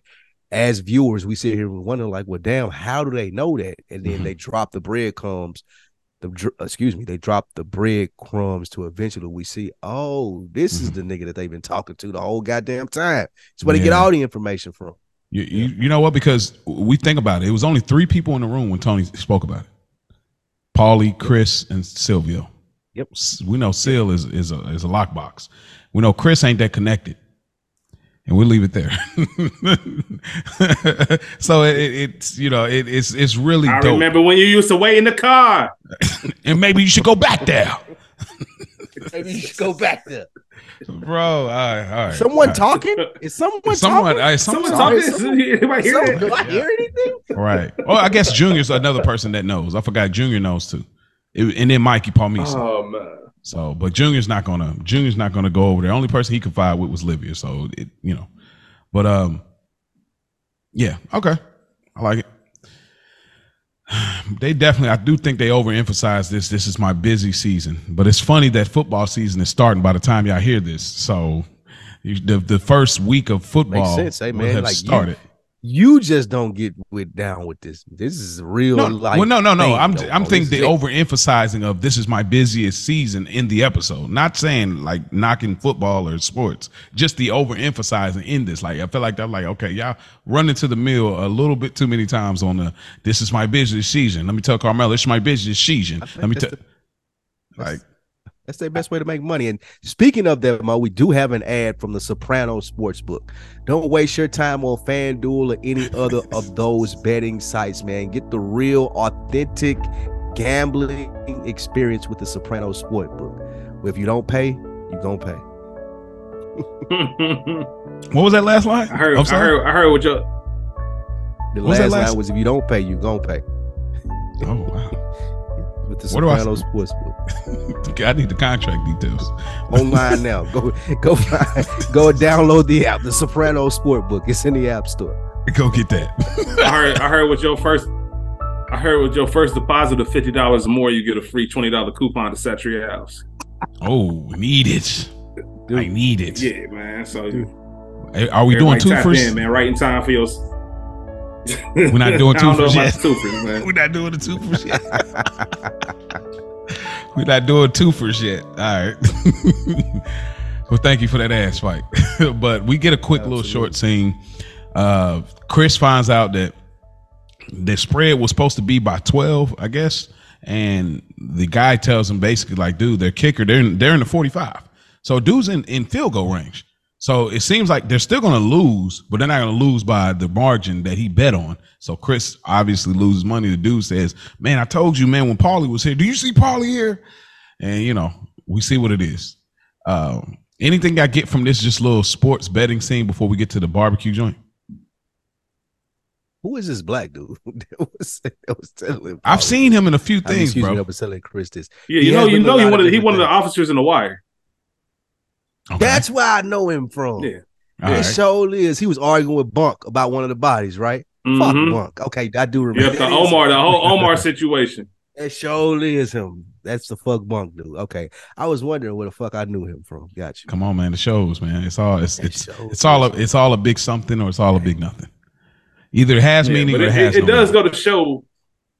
It does go to show, obviously, with sports betting now in 2023 and maybe a few years prior in certain states that it has become legal. Mhm. Um, you know, and if you're not familiar with sports betting and gambling, um, running your own bookie site or on your own bookie network, how much work goes into that, what you're responsible for doing. Um, and there is no kind of law for it. It's really all about honor and trust. Like, you know what I mean? Like, either. there's no app. Like, if I, place a bet, that person got to keep record of it. You lose, you win. You got to pay, or they gonna come see you. Like it's, it was a, it, it still is shit. It's still a big business outside the apps. People still do that. Yeah, and he, and he tells them like staying off some of the action because he was like, man, the spread was twelve. Like this guy got a, if it gets close, this guy is an All American kicker. Letting him know, like, hey, some of these, some of these requests, some of these calls, man, let's just shut that whole thing down. You know what I mean? Because it could go the other way. But Chris is being greedy because he's looking. This is my racket now. I'm setting the tone. Mhm. This is my main, you know, source of income. You know what I mean? Right. And um, you know, bit off more than he could chew. But how much precision goes into that? And Paulie would have known that's a veteran move. Chris Mhm. is learning the ropes. uh Paulie spoke in season one when he was trying to find out about Big P being a rat and Big P going through uh, physical therapy, and he spoke about the physical therapist that was helping P was helping also a, like a like an NFL athlete. So that's a great tie-in as far as Paulie kind of having an understanding. It speaks to also that Christopher is not that detail oriented. He he doesn't quite do the work. He do he does just enough to get by. Because when he finds out this information, like why didn't nobody tell me? No, no, no, no, no, no. You're a made guy you know? running the sports, but why didn't you know? Because It's your money. because Chris has that problem. Like he doesn't like to do a lot. He don't like to really do. He don't like to really work. And when he sees Tony and when he sees Paulie, he sees people they just kicking it. They're having drinks. They at the Bada Bing with the ladies and they looking, but you don't see these dudes are really putting in work behind the scenes. You see the rappers, you see them in the Yeah. videos with the bottles, the, the whip and everything, but you don't see they in the studio for eight hours. You don't see the work, and that's Chris's problem. You like the idea, but you don't like the actual. Process. It's the regularness is that the is your problem. That's him. Facts. That's him throughout this whole series. Yeah. Yeah. Like you're just not doing the correct things that you're supposed to do, especially with the the the perceived talent that you have, like the potential Mhm. that everybody thought that Chris had. The work ethic you you put great mo is never there. Yeah. It never adds up to the talent that most people see in him, which is Mhm. what that's his that's his whole character in a nutshell. Yeah. Yeah, man. In the last dance, man, covering Michael Jordan and the Bulls, uh, he tells his teammates at the beginning of one of the seasons, man, it starts with hard work, ends with champagne. Chris sees the champagne, but he never sees the hard work. Mhm. Like he, there's certain things that he doesn't even know what to look for that Tony can do. Uh, not Tony, but excuse me, Paulie could do in his sleep. Mhm. Paulie could probably tell you that the starting left tackle just broke up with his girlfriend. Uh, you know, he been going through it, having benders every single night. Bet this part because he going, you know what I'm saying? All this other stuff, all those small details that's gonna make him a big uh profit in the end. Chris doesn't think that far. He doesn't think that ahead. Like, all right, I'm just gonna take the money and hope for the best. Like, nah, you gotta put some effort into this, bruh. Mm. And it goes to show too, one of the problems that Chris had throughout this thing was his drug use. Like mm-hmm. Paulie, we know straight as a whistle. He don't use drugs, anything like that. Mm-hmm. He don't write nothing down. To the point that you just yeah, to the point that you just had, Rich. I got people calling me all the time with vital information. I can't be rolling up. I can't be high off heroin. Mm-hmm. I can't mm-hmm. be sloppy drunk because at any point in time of the day, I got shit that can make me thousands of dollars on the phone. What people are calling me about, and Chris mm-hmm. never really made it to that level. Mm. And it's it's. I want to use another tie-in. My second favorite movie of all time, White Man Can't Jump. Billy Hoyle, Sidney Deane. They had a conversation, and he says, "I know you, Sidney. You like to look good first, win second. He said, "I like to win first, look good second. And then Sidney said, "I like to look good and win." Chris's problem is that he wants to look good and win second. You you care about the. care about I don't have to overemphasize. I get it. It's the idea, like I said, but it just it just brought that to my mind. White Man Can't Jump. Your second favorite movie all the time, of all time. Yeah, that was my first for a long time, and I but then I kept watching Training Day, and then it just the way it grabs me every time. I was like, dang, this got to be my favorite because the I'm so locked in. I'm looking at all theories. The I'm black man, white man dynamic. I guess so. I, I, that's weird. I never put that together. That's interesting. Wow, you picked that up pretty quick. I didn't even think about that, bro. Uh, I, I, am trying to see. You can't do that because I get all the way off yeah. kilter and my mind there goes into so whole, That's crazy. All right, hold on. I, I, will revisit yeah. that. What he's, what he's, not telling what he's not telling y'all is he means the new one. This is his favorite, not the. Don't not even the don't do oh, that. Why you do that? I fucking hope not. The new that, one wasn't bad though. It I'm gonna check it out. I'm on my I'm on my way. I'm on my way. I'm gonna be real. I'm on my way. I'm gonna check it, it out. bad. I promise. I, I believe it. I have no expectations. You may not be impressed. You may not be impressed, but you won't be mad. Okay, I, that's how I, I felt about House Party. I ain't gonna hold you. I, that's why I said I'm gonna get thing. there with House Party. now that the hype has died down. Be mad. Okay, yeah, facts. Because I wouldn't mad if they called it something else besides House Party. They called it something else besides House Party. I think it, would have been, been a much okay. better success. I 100. percent Because I'd be honest, the expectations weren't there. And I know y'all probably like, well, what y'all, y'all all over, but we'll get back to it. But like, I wasn't that mad at Space Jam. I didn't like it better than the original, but I wasn't mad at it honestly. For these kids, I was like, okay, all right. Watch it.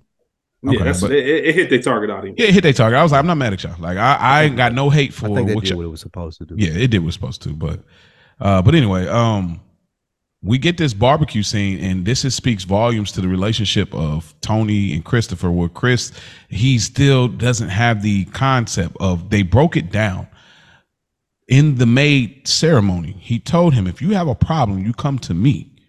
And so what Chris does, he's still riding this uncle nephew wave. He tells him it's a minor setback coming to Tony when he was actually supposed to talk to Paulie.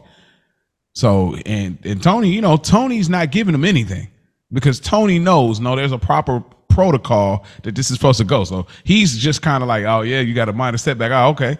And then we we we see that AJ pulls up and we see that Ralph Cifaretto's there and he's like, hey, watch your language in front of my son, as if he hasn't crazy in front of my son. All right, like as if he hasn't said some, some bad stuff. But you know, it's that selective rules. Like I can say it, but you can't.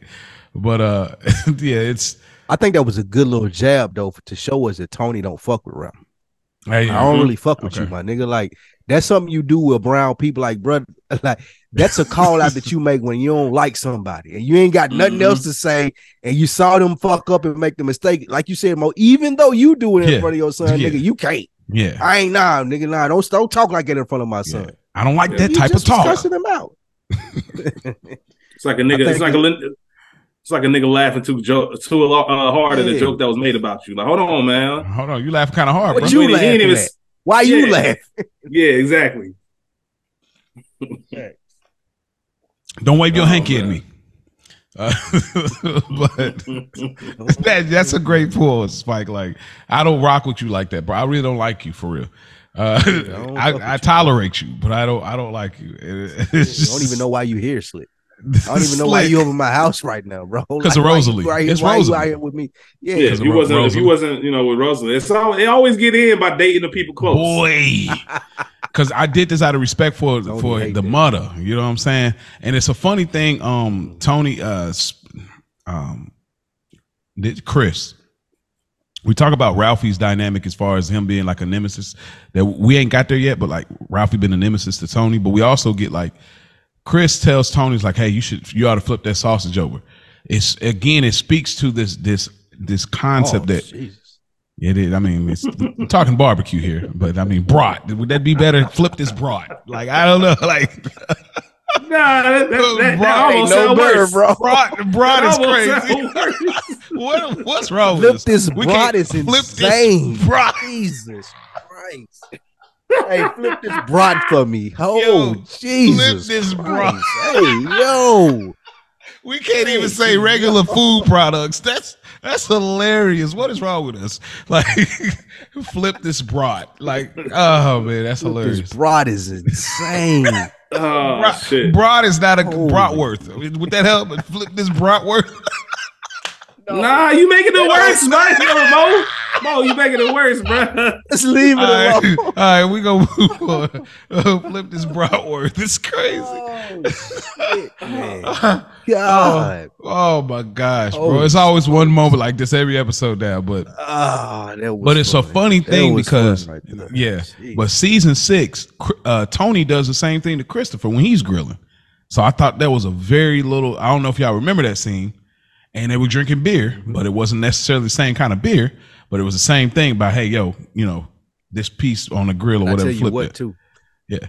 If you grill a nigga coming up to you at your house Mm-hmm. telling you how to cook, nah, bro, you got me fucked all the way up. now I tell you, like, hey, Go bro, inside, watch the game, go fix you a plate. mhm. But bro, I'm cooking. Like I, I don't need you standing over my shoulder yeah. telling me when to flip shit. None of that. Yeah, it's totally disrespectful. yeah, yeah, Straight even, up. Don't even, don't play like that, bro. Watch your mouth. Uh, Yeah, I'm like, come on, bro. yeah, man, we go One inside. thing that I really did like from that scene, though, yeah. real quick, one thing I did like from that is the fact that Chris is telling him like it's just a minor setback. Mhm. And Chris, I mean, Tony gives him that look, almost the same look he gives Davey, like, oh, okay, just a minor setback, huh? Like he knows where this can go. Mm-hmm. And like, let me tell you right now, there are no get it fixed quick because there are no exceptions. Like you're gonna have to pay this debt, Oh, so yeah. you better work it out. I'm gonna tax you. And we'll find that out later. We get this scene on the inside where we see Carmela's uh, family. I guess it's a Sunday dinner, but they're kind of doing it kind of big on the Sunday dinner. And uh, we find out some information about Ralph, which I think is something to keep in mind. Uh, we find out that Ralph lost his father at six years, uh, at the age of six. So he didn't ha- never have a father around, which should speak to probably his issue with authority. I think this is something we definitely got to keep in mind. And then also he dropped out 11th grade to raise his brothers and sisters. So he has siblings. So he always has been in that leadership role. Uh, it seems like with his with his brothers and sisters, I don't know the ages, but I imagine maybe he's the oldest or whatever. Because I, I mean, but if not, then he was probably the oldest boy, if nothing else. So we find out these things, so we could find out why he probably has a little bit of issue with authority, and we also find out, you know, he played a heavy part in raising his siblings. Uh, and then we'll find out a little later about his issue with his mom. So it all kind of makes a lot more sense, even though we don't get a therapy session with Ralphie. But uh, we also, you know, the, parents jab Ralphie like, "Oh, we would have never known." Like, I mean, or or what did they say? No, we couldn't imagine that, or something like. They kind of like downplayed his whole like his whole journey of trying to be great or whatever, and. uh yeah, I don't know. But then you know, then AJ, Adriana's like, hey, you know, you got some cheerleaders, got some hotties, you know what I'm saying? He's just like, he was just, uh, Fucking loser. You know what's Oh, funny, man? is. I I want to choke this guy, this kid. Like, I want to grab my belt. like he always. I want to grab my belt, and I want to give him that house party whooping, bro. When the credits Only roll. time this nigga was engaged was I when he need was to- dating younger, like young chicks. I mean, Like, that's the only time you just I, I I'm gonna speak more to it about it, but I just thought he was a real scumbag right here, like to Adriana for no reason, and and it's like, bro, at that like she's like if she's kind of like the auntie or cousin, auntie, whatever she is, she's hot, bro. Like you're a kid. Like I'm not about to. I'm not saying you about to have game because you're a freshman in high school, but you're definitely not about to be like super like corn. Like you're so corny and like off putting. Like why are you talking crazy to her? Like that's I don't know. It's I think they I'm were a- trying to paint that picture though of how much of a dipshit that he was, and to my earlier point of how dumb Adriana is too. I think the perception, what they're trying to paint the picture of, is the overall perception of everyone is that Adriana is kind of dumb. Okay, yeah, she's definitely like, and I will be honest. At this point, when I first watched it, the very original time, I thought that I thought that AJ was gay. I thought that's I, I, promise you, I thought that's the story they were going with. I I because it was so much that wasn't explained, and like his it, he never his issues with his sister, issues with his mom. Like I'm like, bro, he I, I, I they're gonna make him gay. Like that was my my first time around. I'm like, because nothing is lining up, nothing is making sense. Like he got a chip on his shoulder, but we don't know what the problem is. I swear, I was like, bro. Like I promise you, like dog. I, I know what you mean, and I just have to say this though. That is some nigga shit though. For us, like as men, as we be like, man, this nigga weird. He tapped out. He depressed. He must be gay. Like he gotta be. it's it's a little more. It, let me let me shoot a little bit for for if we have listeners that are not that are that. No, that no, no. Just just based off just that alone. Oh, just that. I just think it's really funny. Yeah, just it's really funny because we have the benefit of knowing of seeing this a couple times too. It was a lot more than just yeah. you know what you're talking about. It was a lot more to it than that. But I do think that you brought up a good point as us as black men who do like, man, what's wrong with this nigga? Is he gay? like that's yeah, well, well because that that first season when he got in a fight with his friend, I thought that was just the weirdest kind of fight. Like they shoving each other. Then all of a sudden, like your friends, like, oh yeah, we did blow up that frog, and then they go back to fighting. I, I, so it kept being these little seeds that I was like, okay, hmm. And then I'm like, he don't want to really hang out with his dad. He want to go to the mall. It was just these little things. I'm like, oh, that's where they're going. So when they didn't go there, I was like, gotta be gay. Yeah, just gotta be and, gay. And, and respectfully, all due respect, all due respect. But I, I thought that that's where they were going to go because so much was unexplained about AJ it almost could have been a better. That was so fit. unintentionally funny, Mo. it to me, it, I, I honestly so, almost because that ain't even your that ain't even your character. that ain't your personality. What do you mean? But it, it, I think it's a default for all black men though. Like nigga, it, if you nah, weird bro, nah, it, that that wasn't a default. we do. I, I mean, no, that's what we do though. I, I it's just, I, I, I didn't gay. Like, like in the old back in but okay, let me let me set a little backdrop. I didn't watch this back. I wasn't even close to watching it back in that time. If I watched it like back in '99, I think it would have been kind of like you said, the black man default. Like, okay, he weird, unexplained. He's maybe he's gay. But I watched this during the pandemic, so I was of age. Mm. So I'm at 30 at that point. Oh, because you had a so yeah, yeah. So for me, I didn't have that default black man thinking. I had uh, th- this era's lens. So for me, it wasn't just those kind of generic things. It was literally because it was so unexplained. I'm like, okay, there the internal issue is this, even though it didn't end up being that. I almost feel like that would have worked better because I'm gonna speak later in, in the episode about AJ where I was like, I just think that y'all didn't do enough for his character, but at the same time, that's how some people are in real life. It's just I don't know. But anyways, um before we get out of here, uh Jackie calls in, in so many words, he says he's not coming. Um, what do y'all think this animosity is coming from from Jackie? we've seen him flip somebody's whole food order at the pizza parlor. We see him like, man, forget it. Like, I'm not coming, bro. Whatever. With his mom on the phone, and then we see him like whatever with Tony last episode at the funeral. What do you think this animosity is coming from? Richie. I'm saying my uncle just magically pops up, gone one day. I, I, you know, streets are saying that you had beef with him, Tony. I don't fuck with Tony. I don't fuck with Ralphie. All these changes. You know what I mean? My pops is gone. Like, you know, I'm, I'm not fucking with none of this. And okay. and and what's even worse is I'm being told that I have to be respectful. Yep. Mm. And I'm of age now where I kind of know what's going on, but I really don't. So I, I want to challenge all authority. I feel like I'm the biggest, baddest motherfucker in the room because I'm ignorant to what's going on for real. Mm-hmm. Uh, Rich hit it on the net. He hit the nail on the head. Uh, Chris meets up with Paulie. He tells him basically the same thing. He tried to tell Tony it's a minor setback, and Paulie said, "All right, I'll tell you what. I'll give you a couple more days. You got to come up with another four G's. So now, now instead of him owing him two G's that he's low on, he got to come up with another two G's on top of that. And so Chris wants to be upset about it, and, he tries to use the friend card. He's like, and Paulie basically says like, bro, don't use that friend card, bro. There's a pecking order. Like you, you gotta, you gotta, you gotta pay up to me, bro. Ain't no, no, no friend stuff. You know I'm good for it. Now ain't know you know I'm good for it, bro. You a made guy now. Like you under me. Like ain't no none of that, bro. We gotta remember Paulie. As far as we know at this point, he's still one B. I mean, num- I mean two B. Like uh, you know, Silvio's two A. He's two B. So you right up under him. So like, bro, you're not coming in here telling me, oh, I'm good for it. Nah, bro, ain't no I'm good for it. no friend card. Ain't no grace. Come the grace is come up with. Come on, bro. Uh, I'm not the one with the short bag. So, what did y'all get from this scene before we uh, move to the uh, next scene? We we've mentioned him a couple times already this episode. A character we haven't met yet, but Phil Leotardo. To quote him, either it has meaning or no meaning. Yeah. I laid out the law to you very clearly mm-hmm. when I gave you the sports book of what the expectation was. That's what this is. There is no oh, I'm a couple grand short. What you mean you a couple grand short? If I was somebody, if I came to you and told you I was two grand short, what would your reaction be? I love the fact that Paulie Paulie was sitting on the bed when Chris came in, mm-hmm. and as he's skimming through the money, he gets up immediately to let Chris know, like, I'm not joking about this. Mm-hmm. Yeah, you my man's and all that, but my nigga. Yeah. We you agreed to 6K. You told me that wasn't a problem. Mm-hmm. And now you walking in with honestly I kind of feel a way about how nonchalant you are about the fact that you two grand short. Yeah. And thought it was gonna like, be cool. Yeah, you thought this shit was gonna be cool. And I'm just sitting here like, nah, bro, it. you were made. You got a whole different set of responsibilities. Ain't nobody trying to hear I ain't got it or I'm short. Mm-hmm. So here's it. your tax. I love it.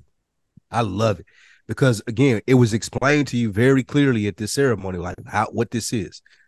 And Paulie being a nigga that you kick up to is like, bro, it's six a week. None I love like what you two just said, and I love the way that Paulie played. It's like, bro, all of that friendship, this it, don't have anything to do with what we talking about. Mm-hmm. What we do, our business is this 6K a week. And you agreed to bringing this to me, like coming and saying, "Oh, I'll bring two thousand later." As soon as I let that shit slide, it's gonna be worse and worse and worse. So I love how Paulie was like, "Nah, bro, you got me fucked up."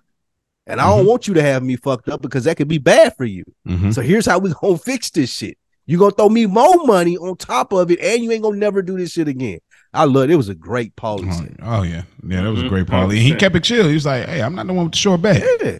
You know what I mean? Yeah, like, I'm not the one short, bro. You like, don't me. be looking at me like that. Because I still got to pay up to Tony. That, like I still got to pay up to Tony. You could have went and wrote movies. You could have went and wrote movies or whatever it is the fuck that you wanted to do, bro. That part. But you I agreed think, to do this. Give me my money. Yeah, you're right. That part. And I think Chris looked at it as he Chris is Chris is new as far as the made side of things. Mm-hmm. So he is kind of looking for some kind of mentorship. And I think in certain areas you're looking for for Pony, uh, from, from Paulie, excuse me. Like, Paulie, tell him, man, I'm not running a school here. this is what it is. You got to figure this shit out. Yeah. I'm not running a school here. You got that's this a great far. ball. Right. You got this far. You made it to where you was able to sign up and do this shit, but now it's on you. It ain't on me to be like, oh well, man, this is how you like. Nah, it on me, bro. Yeah, you're right. You're right. Because once you got made, that that Tony gave you Tony gave you all that you needed. He, Chris got to work with Tony. Chris got to work with Paulie. Chris got to work with Big P. Uh, this is season one and two. You know what I mean? He even got to be at the executive game. So he got to work with the big dogs. You got all the schooling you need, bro. When you get made, it's time to get to it. So yeah, absolutely. Um, we get to one of arguably uh, Spike's favorite scene. Tony meets with Jackie Jr. at Vesuvio's. Jackie Jr. pulls up. He walking all nonchalant, chill with the Matrix glasses on, fake Neo head ass boy. Uh, and he, you know, Tony Oakley's on he got. Man, right. White boys love them Oakley glasses. Boy, they love them things, don't they? It, come he comes in with the leather jacket. He try to be all cool and stuff, and and he comes immediately again with the uh, animosity and disrespect. He's like, "I'm here, aren't I?" He really thinks like I, I look at the the the Tupac line of Janet Jackson on Poetic Justice. You acting like you guys gifted earth. you, I ain't I can't go around to the rest of the lines, but if y'all watch Poetic Justice, y'all know how he go crazy on the right there in that scene. But like that's how he walking in, like I'm the heir to the throne. I'm I'm Jackie Jr., my father, like Richie's my uncle. Like he's walking in like he's next to be and he's he's not any of those things. Like you're not even, you know, you think you're Dickie Moltisanti's son. You know what I mean? Relax, dude. Uh, but like you know what I mean? Like he thinks he's like, but I'll get more into that part of it. But uh I'm gonna throw it in your court, Spike. What did you think about it? I know there's some standout lines, standout moments. What did you think about this scene, and what did you think of, think that it did for Jackie coming in versus leaving? Because I think there's obviously a transition that you can see visually. I do agree with you with Jackie a little slow, so I really didn't never comp really take into a lot of consideration of what it did for him. Hmm. But what I did appreciate the most is I remember the opening scene of The Sopranos when you got Tony pulling up on a dude with the Lexus, damn near running him over in the office part, mm-hmm. like where everybody could see, and the maturation of the character to a mob boss, being manipulative, like very casually talking this young dipshit through how you wanted him to feel and how he should react. Like just that growth of Tony Soprano versus how we first tapped into him mm-hmm. goes to what I've been saying about the whole episode is how this episode three is almost the birth of a brand new Tony and, and left all of the other stuff behind because his mom died or whatever it may be. Mm-hmm. I love the way that he was manipulating him, the way that he was telling him the lies, and then he held it. He looked at him to make sure, like, nigga, you better believe this shit. Mm-hmm. Like the the moxie that he had in this like this, like tapping the fork with the um on the on the plate, all of that shit. It just said mob boss. It just said I have arrived. I'm here. A little dipshit like you can't even get me out of my uh comfort zone. Mm-hmm. Because there would have been a time where Tony would have picked this dude up and drug him out of there. Mm-hmm. And like they would have we, we would have did the thing. Mm-hmm. But now that I'm in the position that I'm in, and you my man's son, I'm gonna make you see this how you need to see this in order for you to be safe. like this was brilliant.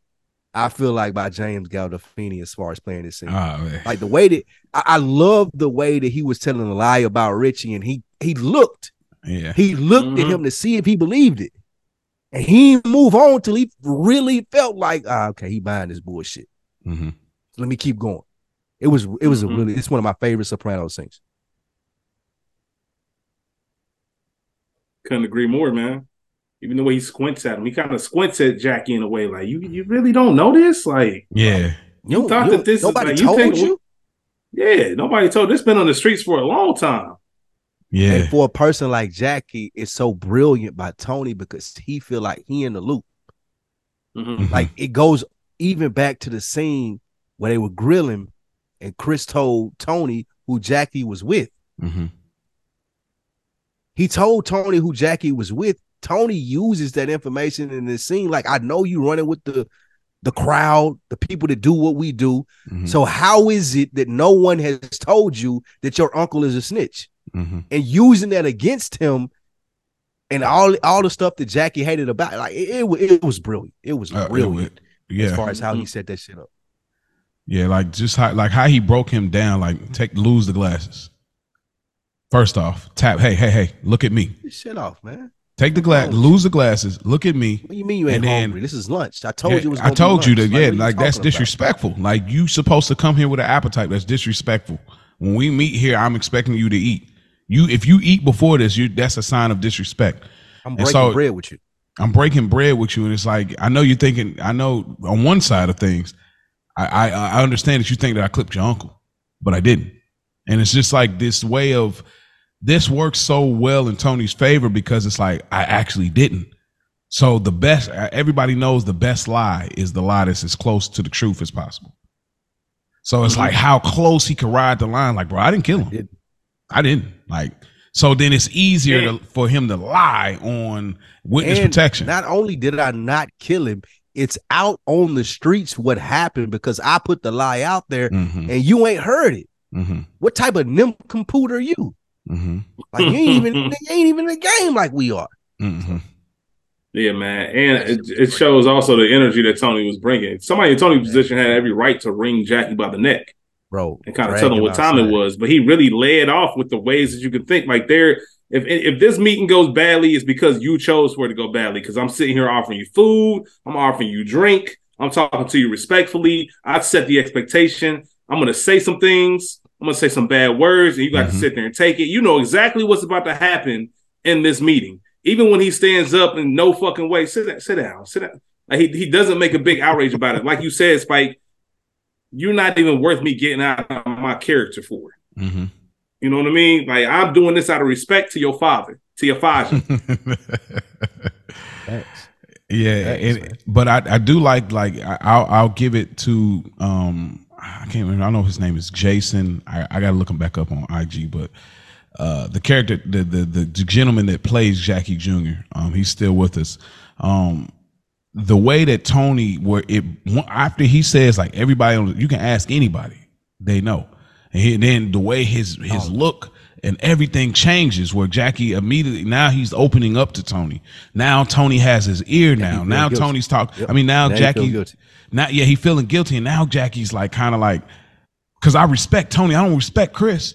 So now he's like well I don't think I don't I can't I can't do this doctor thing at Rutgers I only, I was trying to find the easiest thing to do, but I can't. And I wanted to tie in here as we move on, but like this is the correlation of the fortunate son. This scene to me, the it's the fortunate son is actually sons because it's three of them. I look at this: AJ, mm-hmm. Chris, mm-hmm. and Jackie Jr. Those are the fortunate mm-hmm. sons. Because I look at that all. I, I only took it as Jackie Jr. I, oh, no. I, I, felt like that AJ and Chris were distractions, and Jackie Jr. was the actual fortunate son, especially even Tony. how we seen the rest of the season play out. And even, even Tony. Tony's a fortunate son. Tony just ducked the uh, RICO charge because his mom passed.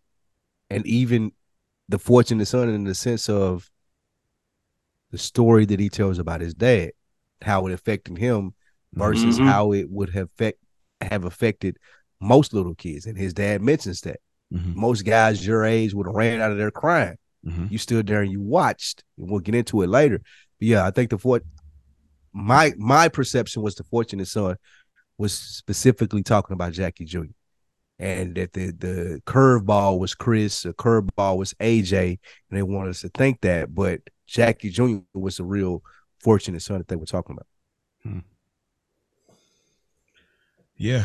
Uh I mean, I think so. I think that was kind of probably the foundation of it. But the more I watch it, I said, no, I see, I see the correlation clear, clear as day. You know, I, I all of their fathers were mob bosses. I mean, or they in the mob. So I look at it all kind of tied in together. Like you know, AJ's dad, Christopher's dad, uh, Jackie Jr.'s dad. So I looked at it all like, oh, yep. you know. But it, it's nonetheless, it's, it's great stuff. Uh, no, that's a real good point. That's a really good point. Yeah, so I, I love, I love this is, this is just good stuff. But I, I like I, again, I like how uh, he they, the disengagement of him kind of changing in that. Uh, we go to AJ at the football game, and uh, it seems like everything's going good. And Tony has a problem with the fact that like his son ain't got in, and and the the father that's with him, which is funny. He was in season one. Uh, he was the actual the father of the other kid that AJ got in a fight with season one. So I thought that was a real interesting thing that they happened to be sitting next to each other when we when he was going to get the plant stuff and you know the garden stuff. Uh, but um, damn, it's the same dude. That's the same dude. Like I thought that was just, they, they, they keep things really tight knit, and I love that about uh, the Sopranos. Uh, but we get this whole thing. We find out the freshman rules that like he makes sure every freshman gets playing time, which reminds me of my own time. But that's a whole nother episode, a whole nother thing. Uh, but what did you get, Spike Lou, from this football scene? Um, what did I get from this football scene? I feel like this was AJ trying to impress his dad, and okay. he made a lucky play that did impress him. It wasn't really anything extent like they recovered a fumble, mm-hmm. and just because he recovered a fumble, like Tony was all in. Like mm-hmm. you gotta drink milk for your moans. You gotta do all these different things, mm-hmm. and it's probably kind of where Junior continued to poke at him about not being a varsity athlete. You mm-hmm. want to feel like that I birthed a varsity athlete. I birthed someone who could do these things, and he really wanted to lock into AJ being that type of dude. What I wondered in watching this is what would this show would have been like if AJ wasn't such a loser and he was actually good at football. Mm-hmm. Like if he actually did this well and and Tony were able to actually engage in in his son being a good football player. But this this was bullshit. He like recovered a fumble like, randomly. Like he didn't do anything great. Mm-hmm. Like I just want to be very clear. Like there was no reason for Tony to be this hype other than him tying into the success that AJ had or what Junior used to ridicule him about. Mm. What's that? I always felt AJ got a concussion in that scene too. He got what? I feel like he got a concussion in that scene too. I've always Facts. felt that. When you look at the way his helmet's kind of slid off, like there's a scene later in the episode where he's just staring out at the pool when somebody's talking to him. I just felt like that was there was something else going on too. But yeah, everything you said mm. was spot on. This is the first time we see Tony really like, other than feeling guilty about not spending time with AJ when he tried to take a fishing, like he really's proud of AJ. Like I want to hang out with you. Like mm-hmm. let's go get some dogs. Like I'm gonna sit on the couch with you, watch the game, teach you some pointers. Like there's something we finally can relate on because I don't mm-hmm. understand. He told P last uh, I think in season two, like I don't I don't understand him. I don't I can't talk to him, so I just want to kick him out the car sometimes. Mm-hmm. Now it feels like okay, then this is this is Tony Soprano's son. You are you do got my blood in you. Yeah, yeah, I, I agree. I, I, think yeah, they, they just.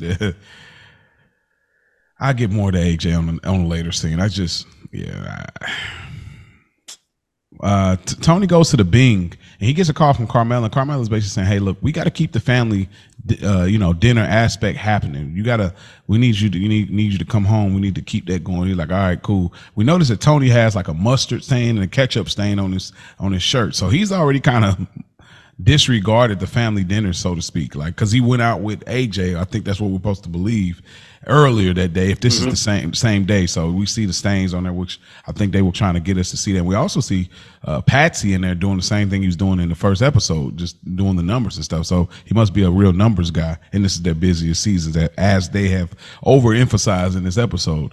Uh, but Tony goes to the crib.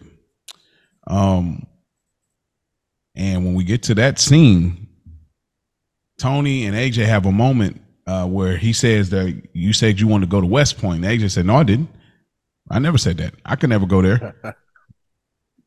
Who who's lying here, Tony or AJ? We got AJ. We right? saw Tony. We saw. We yeah, saw we AJ say this. Yeah. Did we? He said it on the season.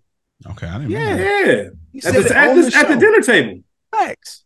When Olivia and all them was sitting there, he said he wanted to go to those places. Tony wasn't bullshit. Hmm. So what? What's the? What's the like? Well, I guess it's just teenager line. Like you just it's teenagers. What you do now? He's just accepted being a fucking loser. Okay. I'm gonna be biased in this situation. He's just accepted. I'm not. I don't work that hard. Even football doesn't give me the joy that I thought it would give. My dad's being proud of me. Like none of that shit motivates him. Mm-hmm. And one of the the burning questions about this series is like, okay, what drives AJ? Mm-hmm. And I think as viewers, we look at it and like, it ain't never really a, a concrete thing that that that drives AJ, and that's what frustrates us about him the most. It's all bullshit. That's why I think that that correlation between him and Christopher and and and Jackie, because really, what drives Christopher? Drugs that, but that doesn't really drive. No, Chris. Him. Chris like money and the power. Though he like money and power. Like he want to be like the prestige is what drives him. I, I think like, it's the idea, that, but he still ain't if, really. If if AJ had if AJ had in his mind, I'm Tony Soprano's son, and I want people to know me for that. That would at least be satisfying for us as viewers to be like, okay, I get it. He don't even got that though.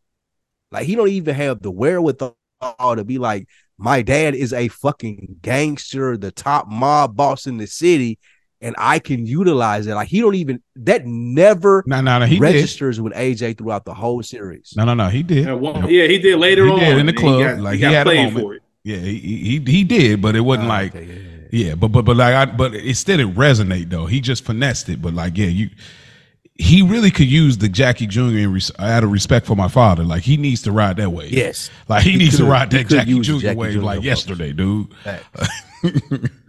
um, facts. Dude, but uh, Meadow calls in the scene as well, and um, you know she's like, "Is mom there? Is mom there?"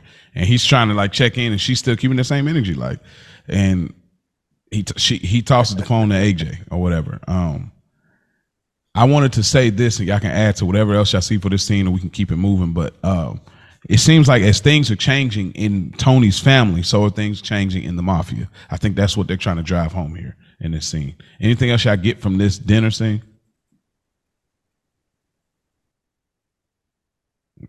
Okay. I will say too, this is a, another. I think you nailed it. Oh, okay. I, I will say though, I, I, I did like this look from Meadow. I, I'm a big fan of the towel over the head joint. Like I do like that look, like that. Me personally, you know what I mean. I thought we'll note that. That's that's a that's a thing for me.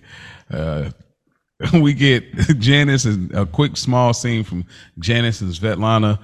Uh, Svetlana still isn't giving up the records. Like Janice is going for it. She tried to go hard and and and she's still not giving up the record. So Janice like, all right, that's cool. Uh, it, anything I get from this small scene, or I can keep going. Yes, the Janice is a fucking gangster. Mm. Janice a G man. I guess the only thing that I get from this, and we see the shit play out through the rest of the season. Yeah, that's all I got. Mm-hmm. Mm.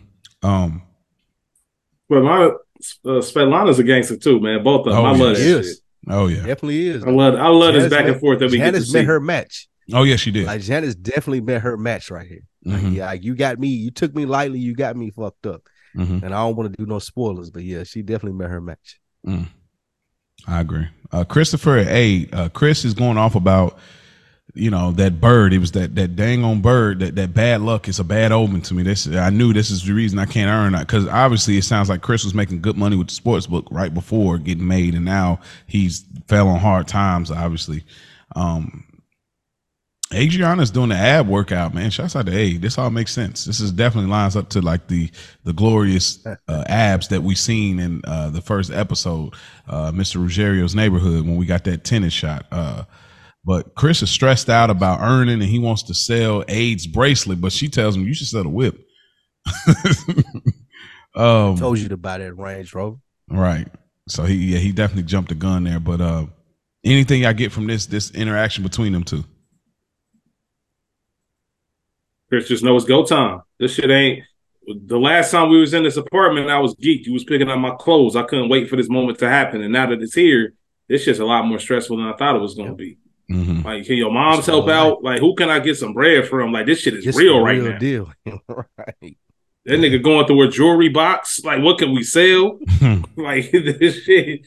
yeah, yeah, he for real, bro. Like, look, Rest. Yeah, we got the cigarette coming out his mouth. Like, he looks stressed. Like, Yeah, damn. Yeah. Um, we get Svetlana wakes up, woke up this morning, lost myself, my leg. And turns out Svetlana's leg is gone. and she immediately knows what's up. Ain't no hesitation, without a shadow of a doubt. It was clearly Janice. And so Svetlana starts talking in Russian. She calling the goons, and it's about to go down. Um, these scenes are pretty short. There's a lot of short scenes here, so I'm gonna keep us moving along. This episode was a little longer than the other ones. Uh, Rich, I don't know. if Maybe you can confirm that, but if I don't know, did this feel like a longer episode? It's like 50. Yeah, about, it had a lot of different stuff going on. They packed a lot into the. I think it was about 56 minutes. They just packed a lot in here. Okay, because I know they got. Like I said, I think it was. I think part of it was them. Like I said, this is the real intro for the season in a sense. Okay. So I think they were just packing a lot, a lot of storylines that were going to be uh, told. Okay. Uh y'all jump in where y'all feel. Chris goes to collect. He's collecting some chunk change from some fiend that owes him three hundred dollars. Y'all get any y'all anything y'all want to add to that, or we can keep it keep keep flowing here. Just goes in the rhythm. What I said earlier about the pizza spot, man. He's just doing thing that he's above now. Like he's Low above level. all of this. Yeah. But Like to let you know that he's not above it because he didn't prepare properly to be a mad guy.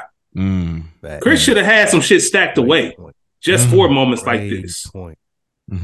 He should have had some shit. If I ever in a jam, I can pull out the personal stash, and now I know better and I can learn on the fly. He can't learn on the fly because he been tricking Yeah, it off and blowing it on drugs and whatever else, other bullshit, Broken Range that Rovers. Yeah, You He, spent oughta he spent like the fact that he didn't have two thousand dollars is crazy. And, Yeah. and they line of work. As- the fact that yeah. I got to go shake niggas down, I got to ask my girl to pawn her jewelry. Like, bro, I've been in this shit for a while, made guy or not. I've been making money doing gangster shit for a minute. If Mhm. I can't come up with two thousand dollars in a day, something wrong. And that goes to the point what you said about Chris uh Mo. Like you Mhm. ain't really in this. Like Yeah. niggas is in this, niggas is doing this. Like asking Ralphie for two thousand dollars would have been like it's like uh, give me a piece of tissue, bro. hmm Like that. That's how simple it is for niggas like him that's really in this. Yeah. But a nigga like Chris, who one foot in, one foot out, wondering about all this other shit, two thousand dollars is a lot to come about because I ain't I ain't got no gangster connections. Yeah, sure. I gotta call um Jackie Jr. and do bullshit ass robberies with him. Mm-hmm. And it makes sense. I mean, you remember he probably dropped the bag on getting Adriana that ring, bro.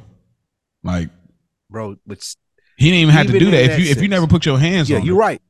Then you would have never even had to get the ring. Y'all could have Even in still. that sense of of dropping the bag to get her the ring, like there's a certain level that people like him are supposed to be on when you get made like that, even from a financial standpoint, that Chris just wasn't doing. He was playing little boy games. Like you Yeah. with the big boys now. That's what Paulie told him, bro. This ain't no school. Like, ain't ain't no way you ain't got two thousand dollars put up, bro. Mhm. Like, there's no way you coming to me as somebody that you respect, who you trying to play this friend card with, and you coming to me and be like, oh, this is just foe. Mhm. Where the other two at, bro? I don't give a fuck if you made it or not. You Mhm. should have it somewhere where you ain't disrespecting me and feeling like, oh, I'm pulling up on him with a short stack. Mhm. Ah, And Tony past that right now. and Tony Tony you and you can't make the excuse about like oh because you're with somebody because Tony was coming up making his bones and he been with Carmela since high school. So it's like even if you want you know what I mean if you want to be like oh I can't it's hard I'm trying to balance out the relationship I'm trying to figure out nah bro like Tony Tony was able to balance that thing out and figure the th- you know so it's like I would you got I to would get be to it. livid if a nigga came up to me talking about, oh man, you know, I'm trying to get married and shit, man. I'm two thousand short. Like, bro, what the fuck? You, what that got to do with me, bro? Yeah, and they might Like, we run a out of business here. Yeah, I mean, yeah, that's it's crazy. Uh, uh, but yeah, we get that, and then we kind of get her, him knocking her down on the bed, you know, subtly. He apologizes, but we definitely not gonna get no apologies in the future. Uh, we get uh, Svetlana and Tony have a talk. She calls him over there, and who does Tony see? He sees Irina, and she's getting married. From what she says, uh, Tony, she he Tony asks if they got any food. Tony go get some gabagool, and he begins to to reminisce. And so they have this conversation, and basically Tony's not really even acknowledging Svetlana like that. He's more so focused on Irina and like, why am I even here? Why are we even doing You this? set this shit up. yeah, you set this up crazy. I, Did she set this up? Like, I don't know if I got that from watching this. I don't. I don't know. I didn't think so. I thought it was Tony being arrogant. She married. She moved on with her life. Like she would have been good if. uh, Well, I can't even get into it. She would Yeah. have been good if, but yeah, she. I I feel like she had moved on. Like she was being authentic in that sense. I don't know You why think- she wanted to be there. Either. You think there was a slight little bit like I kind of miss you, but I'm I'm cool. Yeah, that's the one. But like women, I guess, Okay. do shit like that. Okay, that's that's that's what I was thinking too. Um, but yeah, we get that we get that flashback, which was uh, how did you feel about that flashback? You still hated it? Yes. Okay, Hated you rather Tony just said it. Why do you, why do you hate it? I don't like the the going back to get the information as far as uh this is the one y'all talking about where his dad cut the dude's finger off, right? Yes. Mm-hmm. Like I would have, I would have rather had an engaging conversation with Dr. Melfi and Tony and him t- walking her through that. I just the the the the flashbacks never work for me. The dream sequences, the flashbacks, is just never a good like. Ah, okay, I see. He could have, he could have said that to her in their session, and I would have got a lot more out of. That's consistent. That's that's consistent with how he always feels. Like I, I figured it was like you would have just rather him said it. Um, this flashback, I, I didn't I didn't hate it. I didn't hate it. Okay. You you you you are you rich? Are you under the I, I rather flashbacks than dream sequence? Yeah, I'll take flashbacks of the dream sequence every day of the week. Okay. Yeah. Tw- yeah, twice on Sundays. Ain't no question about it. Hmm. Okay. You know, it is what it is, man. It- It's not. It wasn't terrible. It wasn't terrible. I, I could do without it, but I'm not. I'm not upset. Okay. Um. Yeah, I wasn't. I wasn't upset about it either. I I, I like. I I actually like seeing it because I like to see. We're not gonna get like no prequel.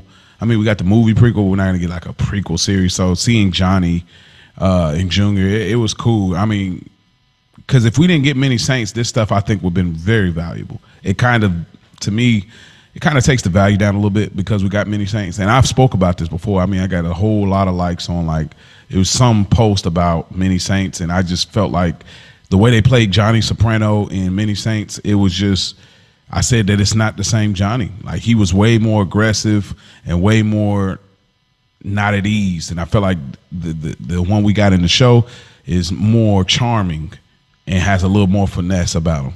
And so I just that was one of my biggest issues with Johnny Soprano and Many Saints.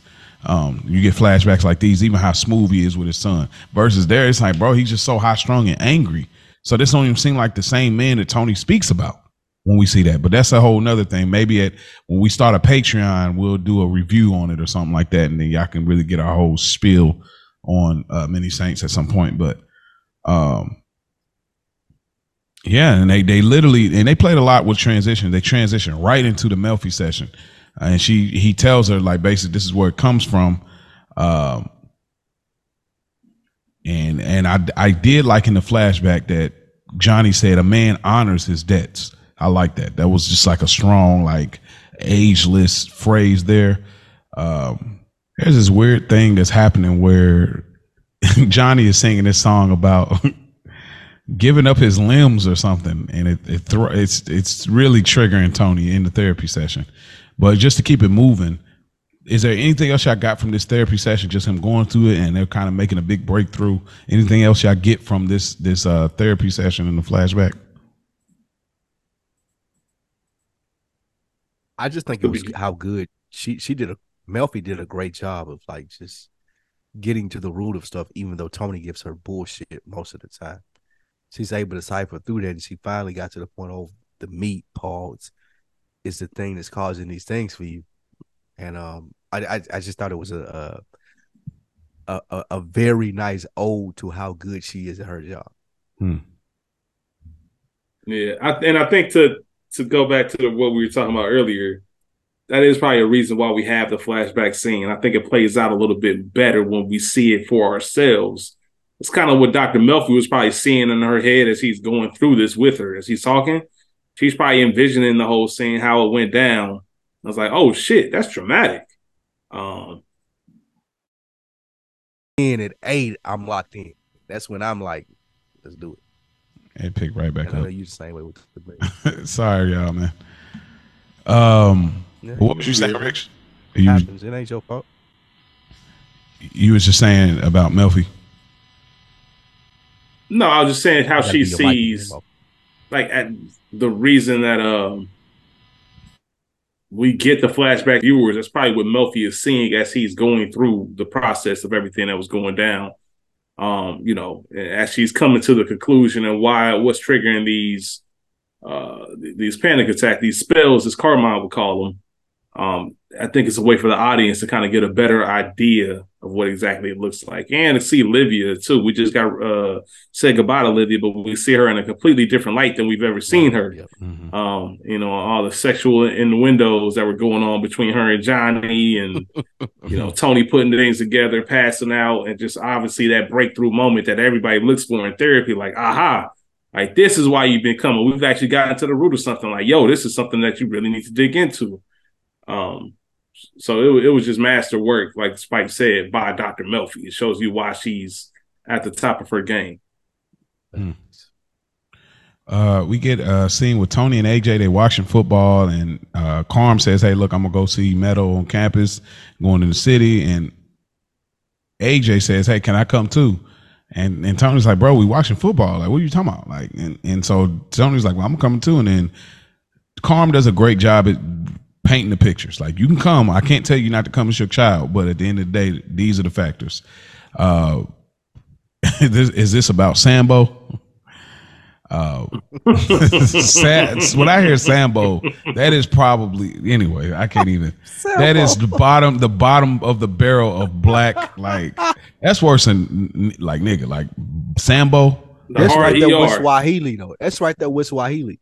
That's right there with Swahili, but Sambo Swahili. is yeah, like right crazy. Uh, but what did y'all get from this? This like oh, transaction. I mean, unless y'all want me to just run it all together, but like, what did y'all get from this transaction from for AJ making this decision? Because this kind of goes back to what I was saying about wh- where I thought they were going with AJ. Mm-hmm. You see what I'm saying? You see what I'm saying? Like it looked like oh yeah, I get what you're saying. Because that, especially when you when you counter it with earlier when he didn't even want to get on the phone with her. Mm-hmm. You know when she called when you know they were waiting on Jackie Jr. to come to dinner. He was like, "No, I don't. I don't want to talk to her." And now all of a sudden you want to go into the city to go to college. Um, and he wasn't really interested. It's not like he was super engaged. I think he just wanted to do something different. He might not even be comfortable with this newfound attention that he's getting from Tony. Mm-hmm like, yeah, this shit is cool, but I don't love it like you do. I see that you're way into this more. You're, or, you're into this way more than I am. Mm. Like, let me take a little break. Hmm. That's a good point. That's a really good point. I agree. I agree with Rich. Okay. Yeah, I agree as well. I, I it's just I, I, thought now this is where I was like when y'all was talking about like he didn't want to go on a fishing trip season uh two. This is where I feel like okay, flood flood AJ with the with the with the hate comments at this point. Now, this is where I'm like, bro, like you chilling in the cut, you on the football team, you having a great moment, you're eating junk food, you chilling with your dad. This is the point. You didn't have no plans. Versus the fishing trip that I talked about season two, you had plans to go to the mall, and your dad came up with something, and you didn't drop them. I get that. Versus this, you were already kicking it with pops. Now you all of a sudden just want to drop off and go to the city to see Meadow in college. So that that was that was more. I feel like this is a moment like if I mean, you want to go. I mean, that kind of makes sense too, though with AJ, like it's I New do. York City, right? Yeah. Oh, okay. Going to New York, yeah. it's Columbia. Like rather than just sit, it, it, it goes to show that the things that again excite Tony or excite most of the people in this lifestyle, AJ just really ain't for. Mm-hmm. Like, he want to go to the city, he want to explore, he want to do different things. Uh, and this speaks to like him wanting to go to, with his mom right here. Like I, I don't want to just sit on the couch and be like you watching the old movies and be the gangster and shit like that. I want to go. I want to get out. I want to do different things. Mm-hmm. I think that speaks to his character. Though. Yeah, I think it's that Not whole taking up for him at all. I never, yeah, I no, this this that's that's what I said. This is that whole fortunate son thing. Like I, I think all of it ties together. Like AJ, exactly. Tony wants AJ to be into what he's into, but he's not. Uh, Chris plays like he's into what Tony's into, but he really don't want to be into it. But he don't know how to deal with it uh, Jackie wants to be into the, he is into the same thing that, so to speak, Tony's into, but can't get into it. So it's like that's why I feel like the fortunate son is more sons with all three of them like having these these kind of connective tissues. But uh, I think Carmela makes a good point here. Um, we go to a, a moment where everybody's watching football. They're watching football at the Bada Bing, watching football at Juniors, watching football at Christopher's betting place. Um, we get the scene where Carmela visits Meadow and Meadow asks where her dad is. I just wanted to ask y'all quickly. I mean, we see how the whole thing, we got that famous line. I should he's lucky I didn't punch his lights out, which is just ridiculous. like, it's a ridiculous line from young Noah, man. Like, your name is Noah. Like, you the most un, you're like the most unintimidated black man, bro. Like, there's nothing about you that's, that is scary. Like it's the craziest thing to me when I heard that line. I'm like, bro, you have curly hair. You have it. on Ninja Turtle sandals, dude. Like with some socks on. Like you, you are the most. Anyway, uh, but I Meadow saw a tweet that said what fictional characters in TV shows that were most likely to have a podcast if they were in the real world. Noah was definitely one of the people that were mentioned as oh, far yeah. as fictional characters that would have a podcast. Oh, he would, would definitely, definitely, have, a, pod. podcast. Definitely. Like yeah. and I, I, I like the point what you pointed out. Him saying, Oh, I should have punched him in his mouth, and Meadow saying, Oh, well, no, you're more civilized than that. I think there was a really good dialogue in the sense of what she's looking for in the sense of, and we'll see later in the guys that she picks, how far away from her father that she's trying to be. Mm-hmm. Whether it be a black person, whether it be a dentist, where it be someone who just doesn't, there's no way that they're going to be in this type of lifestyle that they're, her dad's in. Hmm. Yeah. Yeah. yeah. And I, I, and I like this whole transaction because like Carmela's trying to shoot Bill and she tried to try to like lean on like the fact that like I'm sure you had challenges, Noah, but, but you being basically being biracial and stuff. And and then Meadow steps up and just checks her like, bro, don't like Don't try to like don't try to put put him in a certain kind of place. Like look at what you look at what you end look at where you ended up. Like you ended up with a ma- mafia guy. So don't try to tell him about his challenges. Look at yours. Like I, I really like Meadow in this scene. Probably because I'm black, but I, I did like Meadow a lot in this scene. Carmela wasn't going crazy, but I feel like Carmela probably echoes the same sentiments as Tony. She's just um yeah, but yeah, I just I like this scene. Uh I like everything about it. I'm gonna run through these next few scenes for the sake of time. I know we run a little long. I know some of the listeners really like the longer episodes, but I'm gonna run through some of the scenes, and then from that point, y'all can just drop in wherever y'all, whatever stood out to y'all. So, on, real quick. I'm off. I just love the one scene that I love uh, was when AJ was like, "What Dad say?" And he looked at Noah like, "Oh, I know what he said." did he know what he said though? That's like always my question. I'm like, did he know? He, he, knew what it had. He knew what it had to do with. Okay, he knew what it had to do with. It was something about him yeah. being black. Yeah, man. Because remember, he had that same like I think season two with Janice. Like he's like, oh, I know what he means.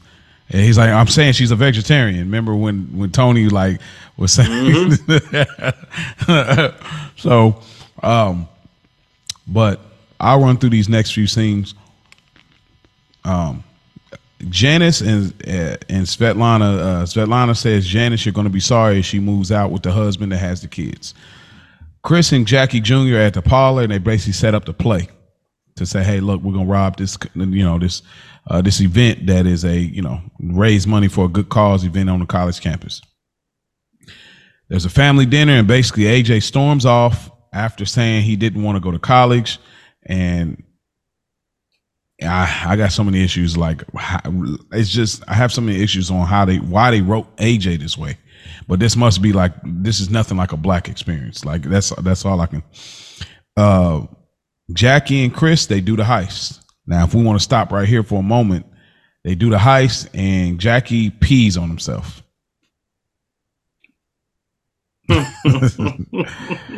Ah, Jackie pees on himself. It's what's even crazier about that whole thing is Jackie is the getaway guy, man. He's a driver. Benny and Chris are the one actually putting in the work. So the fact that you can't even was that Benny? Like, yeah, that was Benny. Oh, I thought it was Dino. Chris.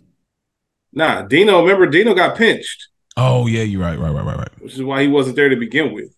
Hmm. You know what I mean? They firing off shots. They said, "Fuck it, man." So they well, really yeah, about I mean, that life. We about to put it in, but Jackie couldn't even. I'm surprised Jackie ain't pull off for real.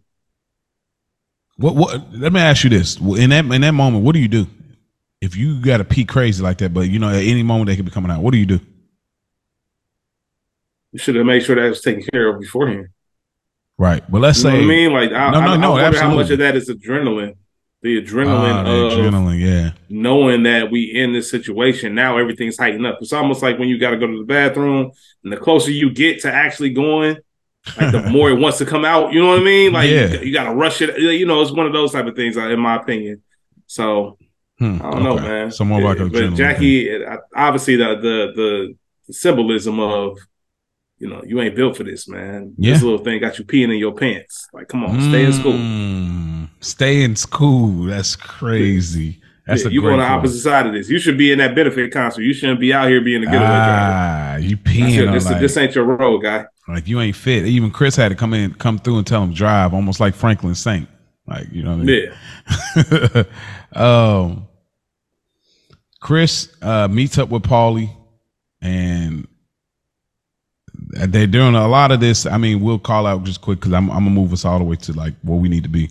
But like the episode, they're doing like these scene transitions from car to car, door to door, one one food scene to the next food scene. So they're doing a lot of these smooth transitions. Uh, but they have this conversation in the car. Paulie and Chrissy say, "Hey man, being made ain't working out like I thought." And Paulie says, "What did you think?" And he says, "A lot of responsibility." And he says, "Welcome to the NFL, kid." And I thought that was just a bar right there. What did y'all get from this mm-hmm. scene that he, he actually got the money and you know, he told him basically where he got the racket from. But what did y'all get from this Paulie and Chris scene? I think uh, OG was keeping it real with him. OG was telling him like, bro, this shit ain't just like what we were saying earlier in this episode, it ain't just the lights and the glamour and people knowing your name and all part of the crew.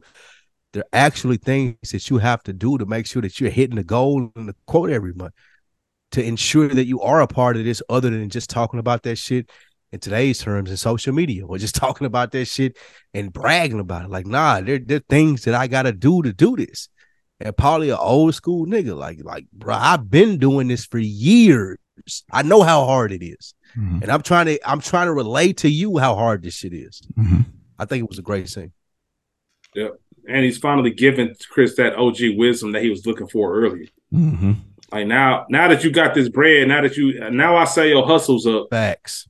To give me my bread and you actually on cue with it. Now you know the expectations this is what you need to do move forward, man. Leave that shit alone. Even though even though Chris wasn't using, he was actually on the run to get that bread. Yeah. You know, make sure you leave that shit alone. Make sure you get your seven hours, man. It keeps your mind sharp. This is a different ball game you're part of. You don't have the luxury of making mistakes. You got mm-hmm. people that are answering to you and that mm-hmm. you have to answer to. And the consequences, if you don't have the right answers when those questions are being asked, um, could sincerely be life or death. so you just got to make sure you're on top of your shit. This is a whole different ball game than anything you've been used to in your life. Absolutely, and and in commendatory, like Chris was supposed to be working with Paulie out there when they would like supposed to be going to the docks to get that whole car uh, transition situation. But you know, he I think off screen, Paulie let it ride because he knew what time it was. But I think this ties back into season two commendatory of that whole scenario. It's like leave that leave that alone, bro. Um, Paulie meets with Tony and he tells Tony that Chris augmented the bag from Rutgers with Jackie Jr. Of course, Tony doesn't like that. Tony calls Chris. Chris doesn't pick up. AJ is named defensive captain and he passes out. And that is the end of this episode. Anything I get from those last three transitions from the Paulie to Tony meeting, the call, and AJ being called defensive captain. For one, Chris ignoring calls. Like, damn. Once it goes right into what he was saying, this May thing isn't what I thought it was going to be. Yeah. Like the moment I do get a second for myself that I need, I'm getting phone calls from you. Um, and obviously that ties into what you guys said earlier about where certain people get their information from. You know, mm-hmm. even though probably did the right thing, it's also one of those mm. like, damn, bro, I didn't tell you for you to run back and tell Tony. I'm just letting you know between me and you, this is how to get your bread up. I had to get it. Yeah, you know what I mean. If you tell him, if you tell him that I did it, make sure you tell him because you charged me another two G's, which obviously Tony's gonna understand because you ain't have my money to begin with. So that's just kind of part of the tax. Right. And obviously with AJ Fain, it just lets us know that this is something that's hereditary. This is something that's been going on um, with the Soprano men, um, not just with Tony, um, but obviously even before his him and after him. Right. Yeah, about to say even before him and after him. So yeah. Hmm. Anything you add to that? Uh, any of those scenes, uh, Spike Lee? No, nah, Rich nailed it. That was perfect. All right. And that is our episode, season three, episode three, Fortunate Son. But before we get out of here, we can't leave y'all without no rankings. So, Spike Lee, first and foremost, how do you rank this episode? This was a made episode. Wow. A made, but last week wasn't. I got to hear this. Why? No. Uh, again, I think the pivot in this episode was very vital. I think we got the birth of the real Tony Soprano. We got the birth of the AJ and where he's gonna go when we see this shit play out as fans. It, it, it had a lot of okay, this is what this series is about now. This is what I want you as fans to remember moving forward. And excuse me, I just think they did a great job of doing it. Mm. Okay. What say you, Rich? I'm going with a good earner. Good earner. Why is that? Good earner, man. I think it's a great, like I said, I, we, we keep referring to it as the season opener um, because in a lot of ways it is, but it's a great way to pick uh, kick off this new world that we're in, these new characters, the the events that are going to happen, season three was a very strong and solid season, and I think this was the perfect way to get it going. Um, and we get a big revelation as far as Tony and why he is the way he is. The whole everything about it was great. Um, good earner for me. Uh, good earner for me as well. Um, I think this does serve like like y'all been saying like this is kind of like the opening because of like kind of the two parter the first episode and second episode had, but the second episode is a little more important and holds a little more weight. That's to me why it's made. Versus this one is a good earner. I don't know how many just another envelopes I'm gonna have. I, I can't believe Spike said just another envelope last week, but we'll revisit that at the end of the recap of season three. Um, but this is definitely um, a good earner for me, and I don't think there's gonna be too many just another envelopes. Uh, Spike, who gets the good earner award for this episode? The good earner award for this episode for me goes to Dr. Melfi. Uh, wow. Really being in her bag, being able to decipher what the root cause of it was for Tony's anxiety attacks. Like they had a, a, thorough conversation. She was able to keep him engaged enough, and it wasn't too much extra shit going on in the world where she could really focus in on what's causing this, how the hmm. meat is being brought home. Pause. Uh, but yeah, I think that was a really good job. Hmm. Okay. Who gets a good earner award for you, Rich? Well, Paulie, man. Haha, Paulie. Yeah, yeah. Um, Dr. Melfi definitely could have been on that list just because of the work that she put in. Um, but Paulie, man, he got a, uh, you know, took Chris under his wing in a sense, maybe not directly. Um, but you know, he was able to see him grow into becoming a made man. Gave him his sports betting business, and also earned some money on top of that. He kicks up to Tony, but he also gets money, even though I'm giving this away. This is something that's still um, a form of income minimum of six G's that you need to uh, kick up. Easy win for him, and no matter what, he doesn't have to all the sweating and running around and uh, hustle and bustle that Chris goes through. That don't mean shit to uh, to Paulie. Mm-hmm. Paulie cannot break a sweat, and I'm still getting my envelope. Um, I think that him moving with Chris moving up in the world, that means other people are moving up in the world as well. Um, so I just got to give it to Paulie for that. Mm. I got to go Meadow, man. Meadow didn't back down. She let her dad know how she felt. Is mom there? Is mom there? Like I, I'm not here to talk to you, bro. And, and then on top of that, when mom pulls up, oh, I'm like, oh, you got it too. Like, oh, you thought you was gonna smooth talk. You gonna be the smooth talker. You gonna play good cop. Now I'm gonna let you know what time it is too. Like both y'all with y'all old mentality, y'all out of pocket, bro. Like so, I really like Meadow standing up for. Even though we don't, I don't like Noah, and y'all see why. For those that are new watchers and listeners of this show, but uh, but I did like her stepping up, just like having a broader view and and and standing on sticking to her guns and being well well versed in what she was talking about. Uh, Spike Lou, who gets the Broken Balls Award of this episode? The Broken Balls Award of this episode go to Christopher, man. Tough time transitioning. Might be trips here. To be a made guy, absolutely. Trying to be a made guy, man. Just understanding what this world is really about. If you're not fully committed to it, and that's the problem that Christopher has is commitment. Hmm.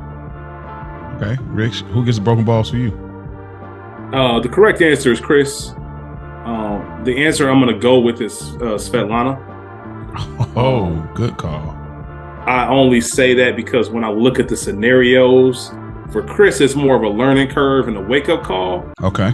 For Svetlana, that's a fucking inconvenience. Great call.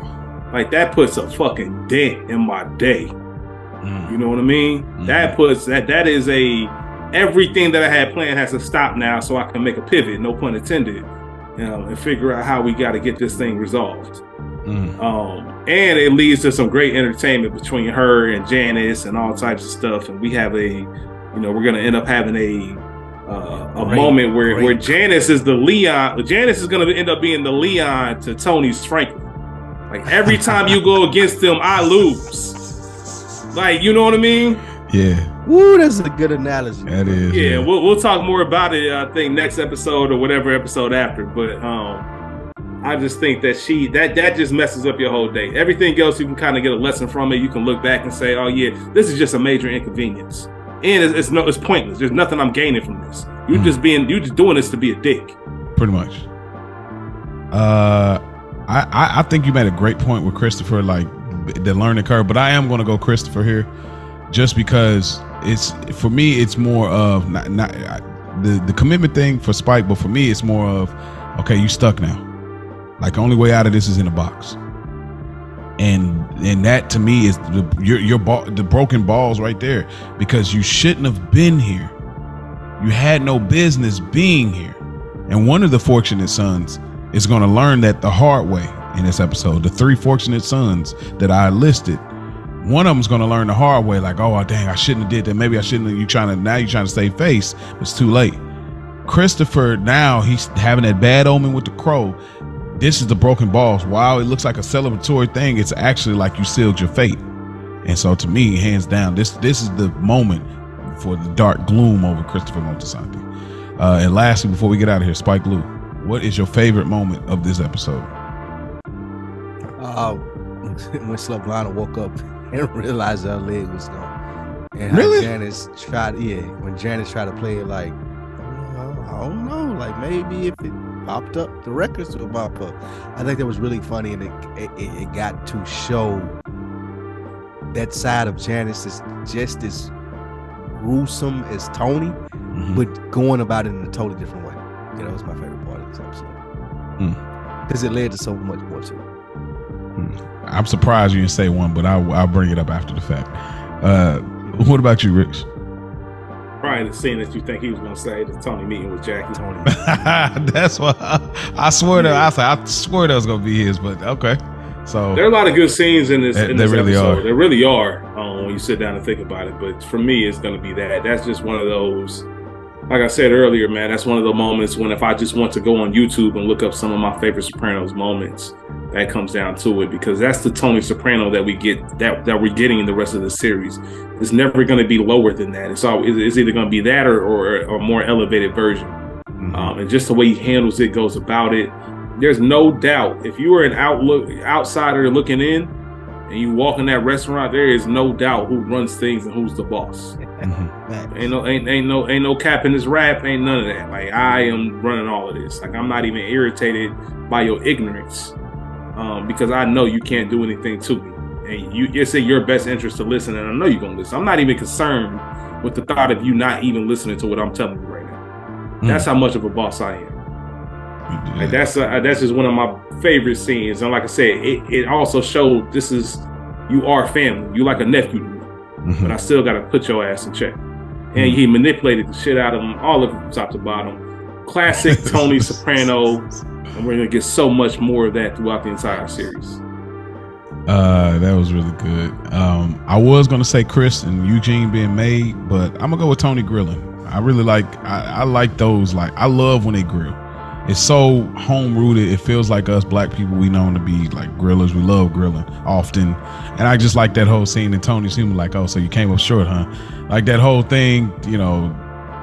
Chris having a beer and they're just they're shooting it. They're shooting the low. You know what I mean? I just I like that whole scene. It's not that big of a deal, but that's the type of stuff I like. Y'all already know if y'all have listened to season one of this. But this is our episode of Good Earners reviewing The Sopranos. If y'all want to find us if y'all want to reach out, rather, y'all can go good earner pod underscore sopranos on Instagram, DM us, or just get your meme fix if y'all want to uh, see some funny stuff on there. I got plenty of uh, material there. If y'all want to reach out another way, y'all can, y'all can hit us up on uh, goodearnerpod at gmail.com. Goodearnerpod at gmail.com. This will all be in the description if y'all want to reach out to us.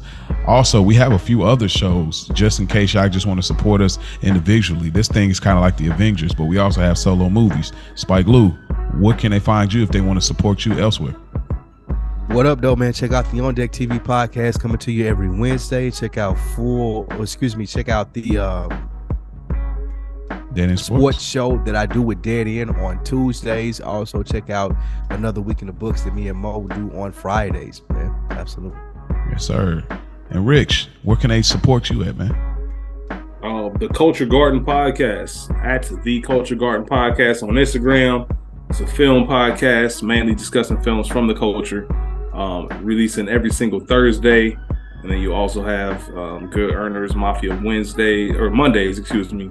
Um, and Tuesdays we got we got y'all um, mm-hmm. podcast with Ray P. It's a television podcast. Currently discussing Winning Time on HBO. Two more weeks of that before we move on to another series. A really good TV show, man. So everybody tap in. Yes, sir. And lastly, for me, uh, for those that are in the fictional podcast, I have a fictional podcast called Roll, the audio drama series. Wrote it, produced it, acted it, all that good stuff to make this production come together. Go stream those three seasons because the fourth season will be behind a paywall. So y'all go support that now. Leave a comment, all that good stuff. We appreciate y'all tuning in. And remember, don't forget about it.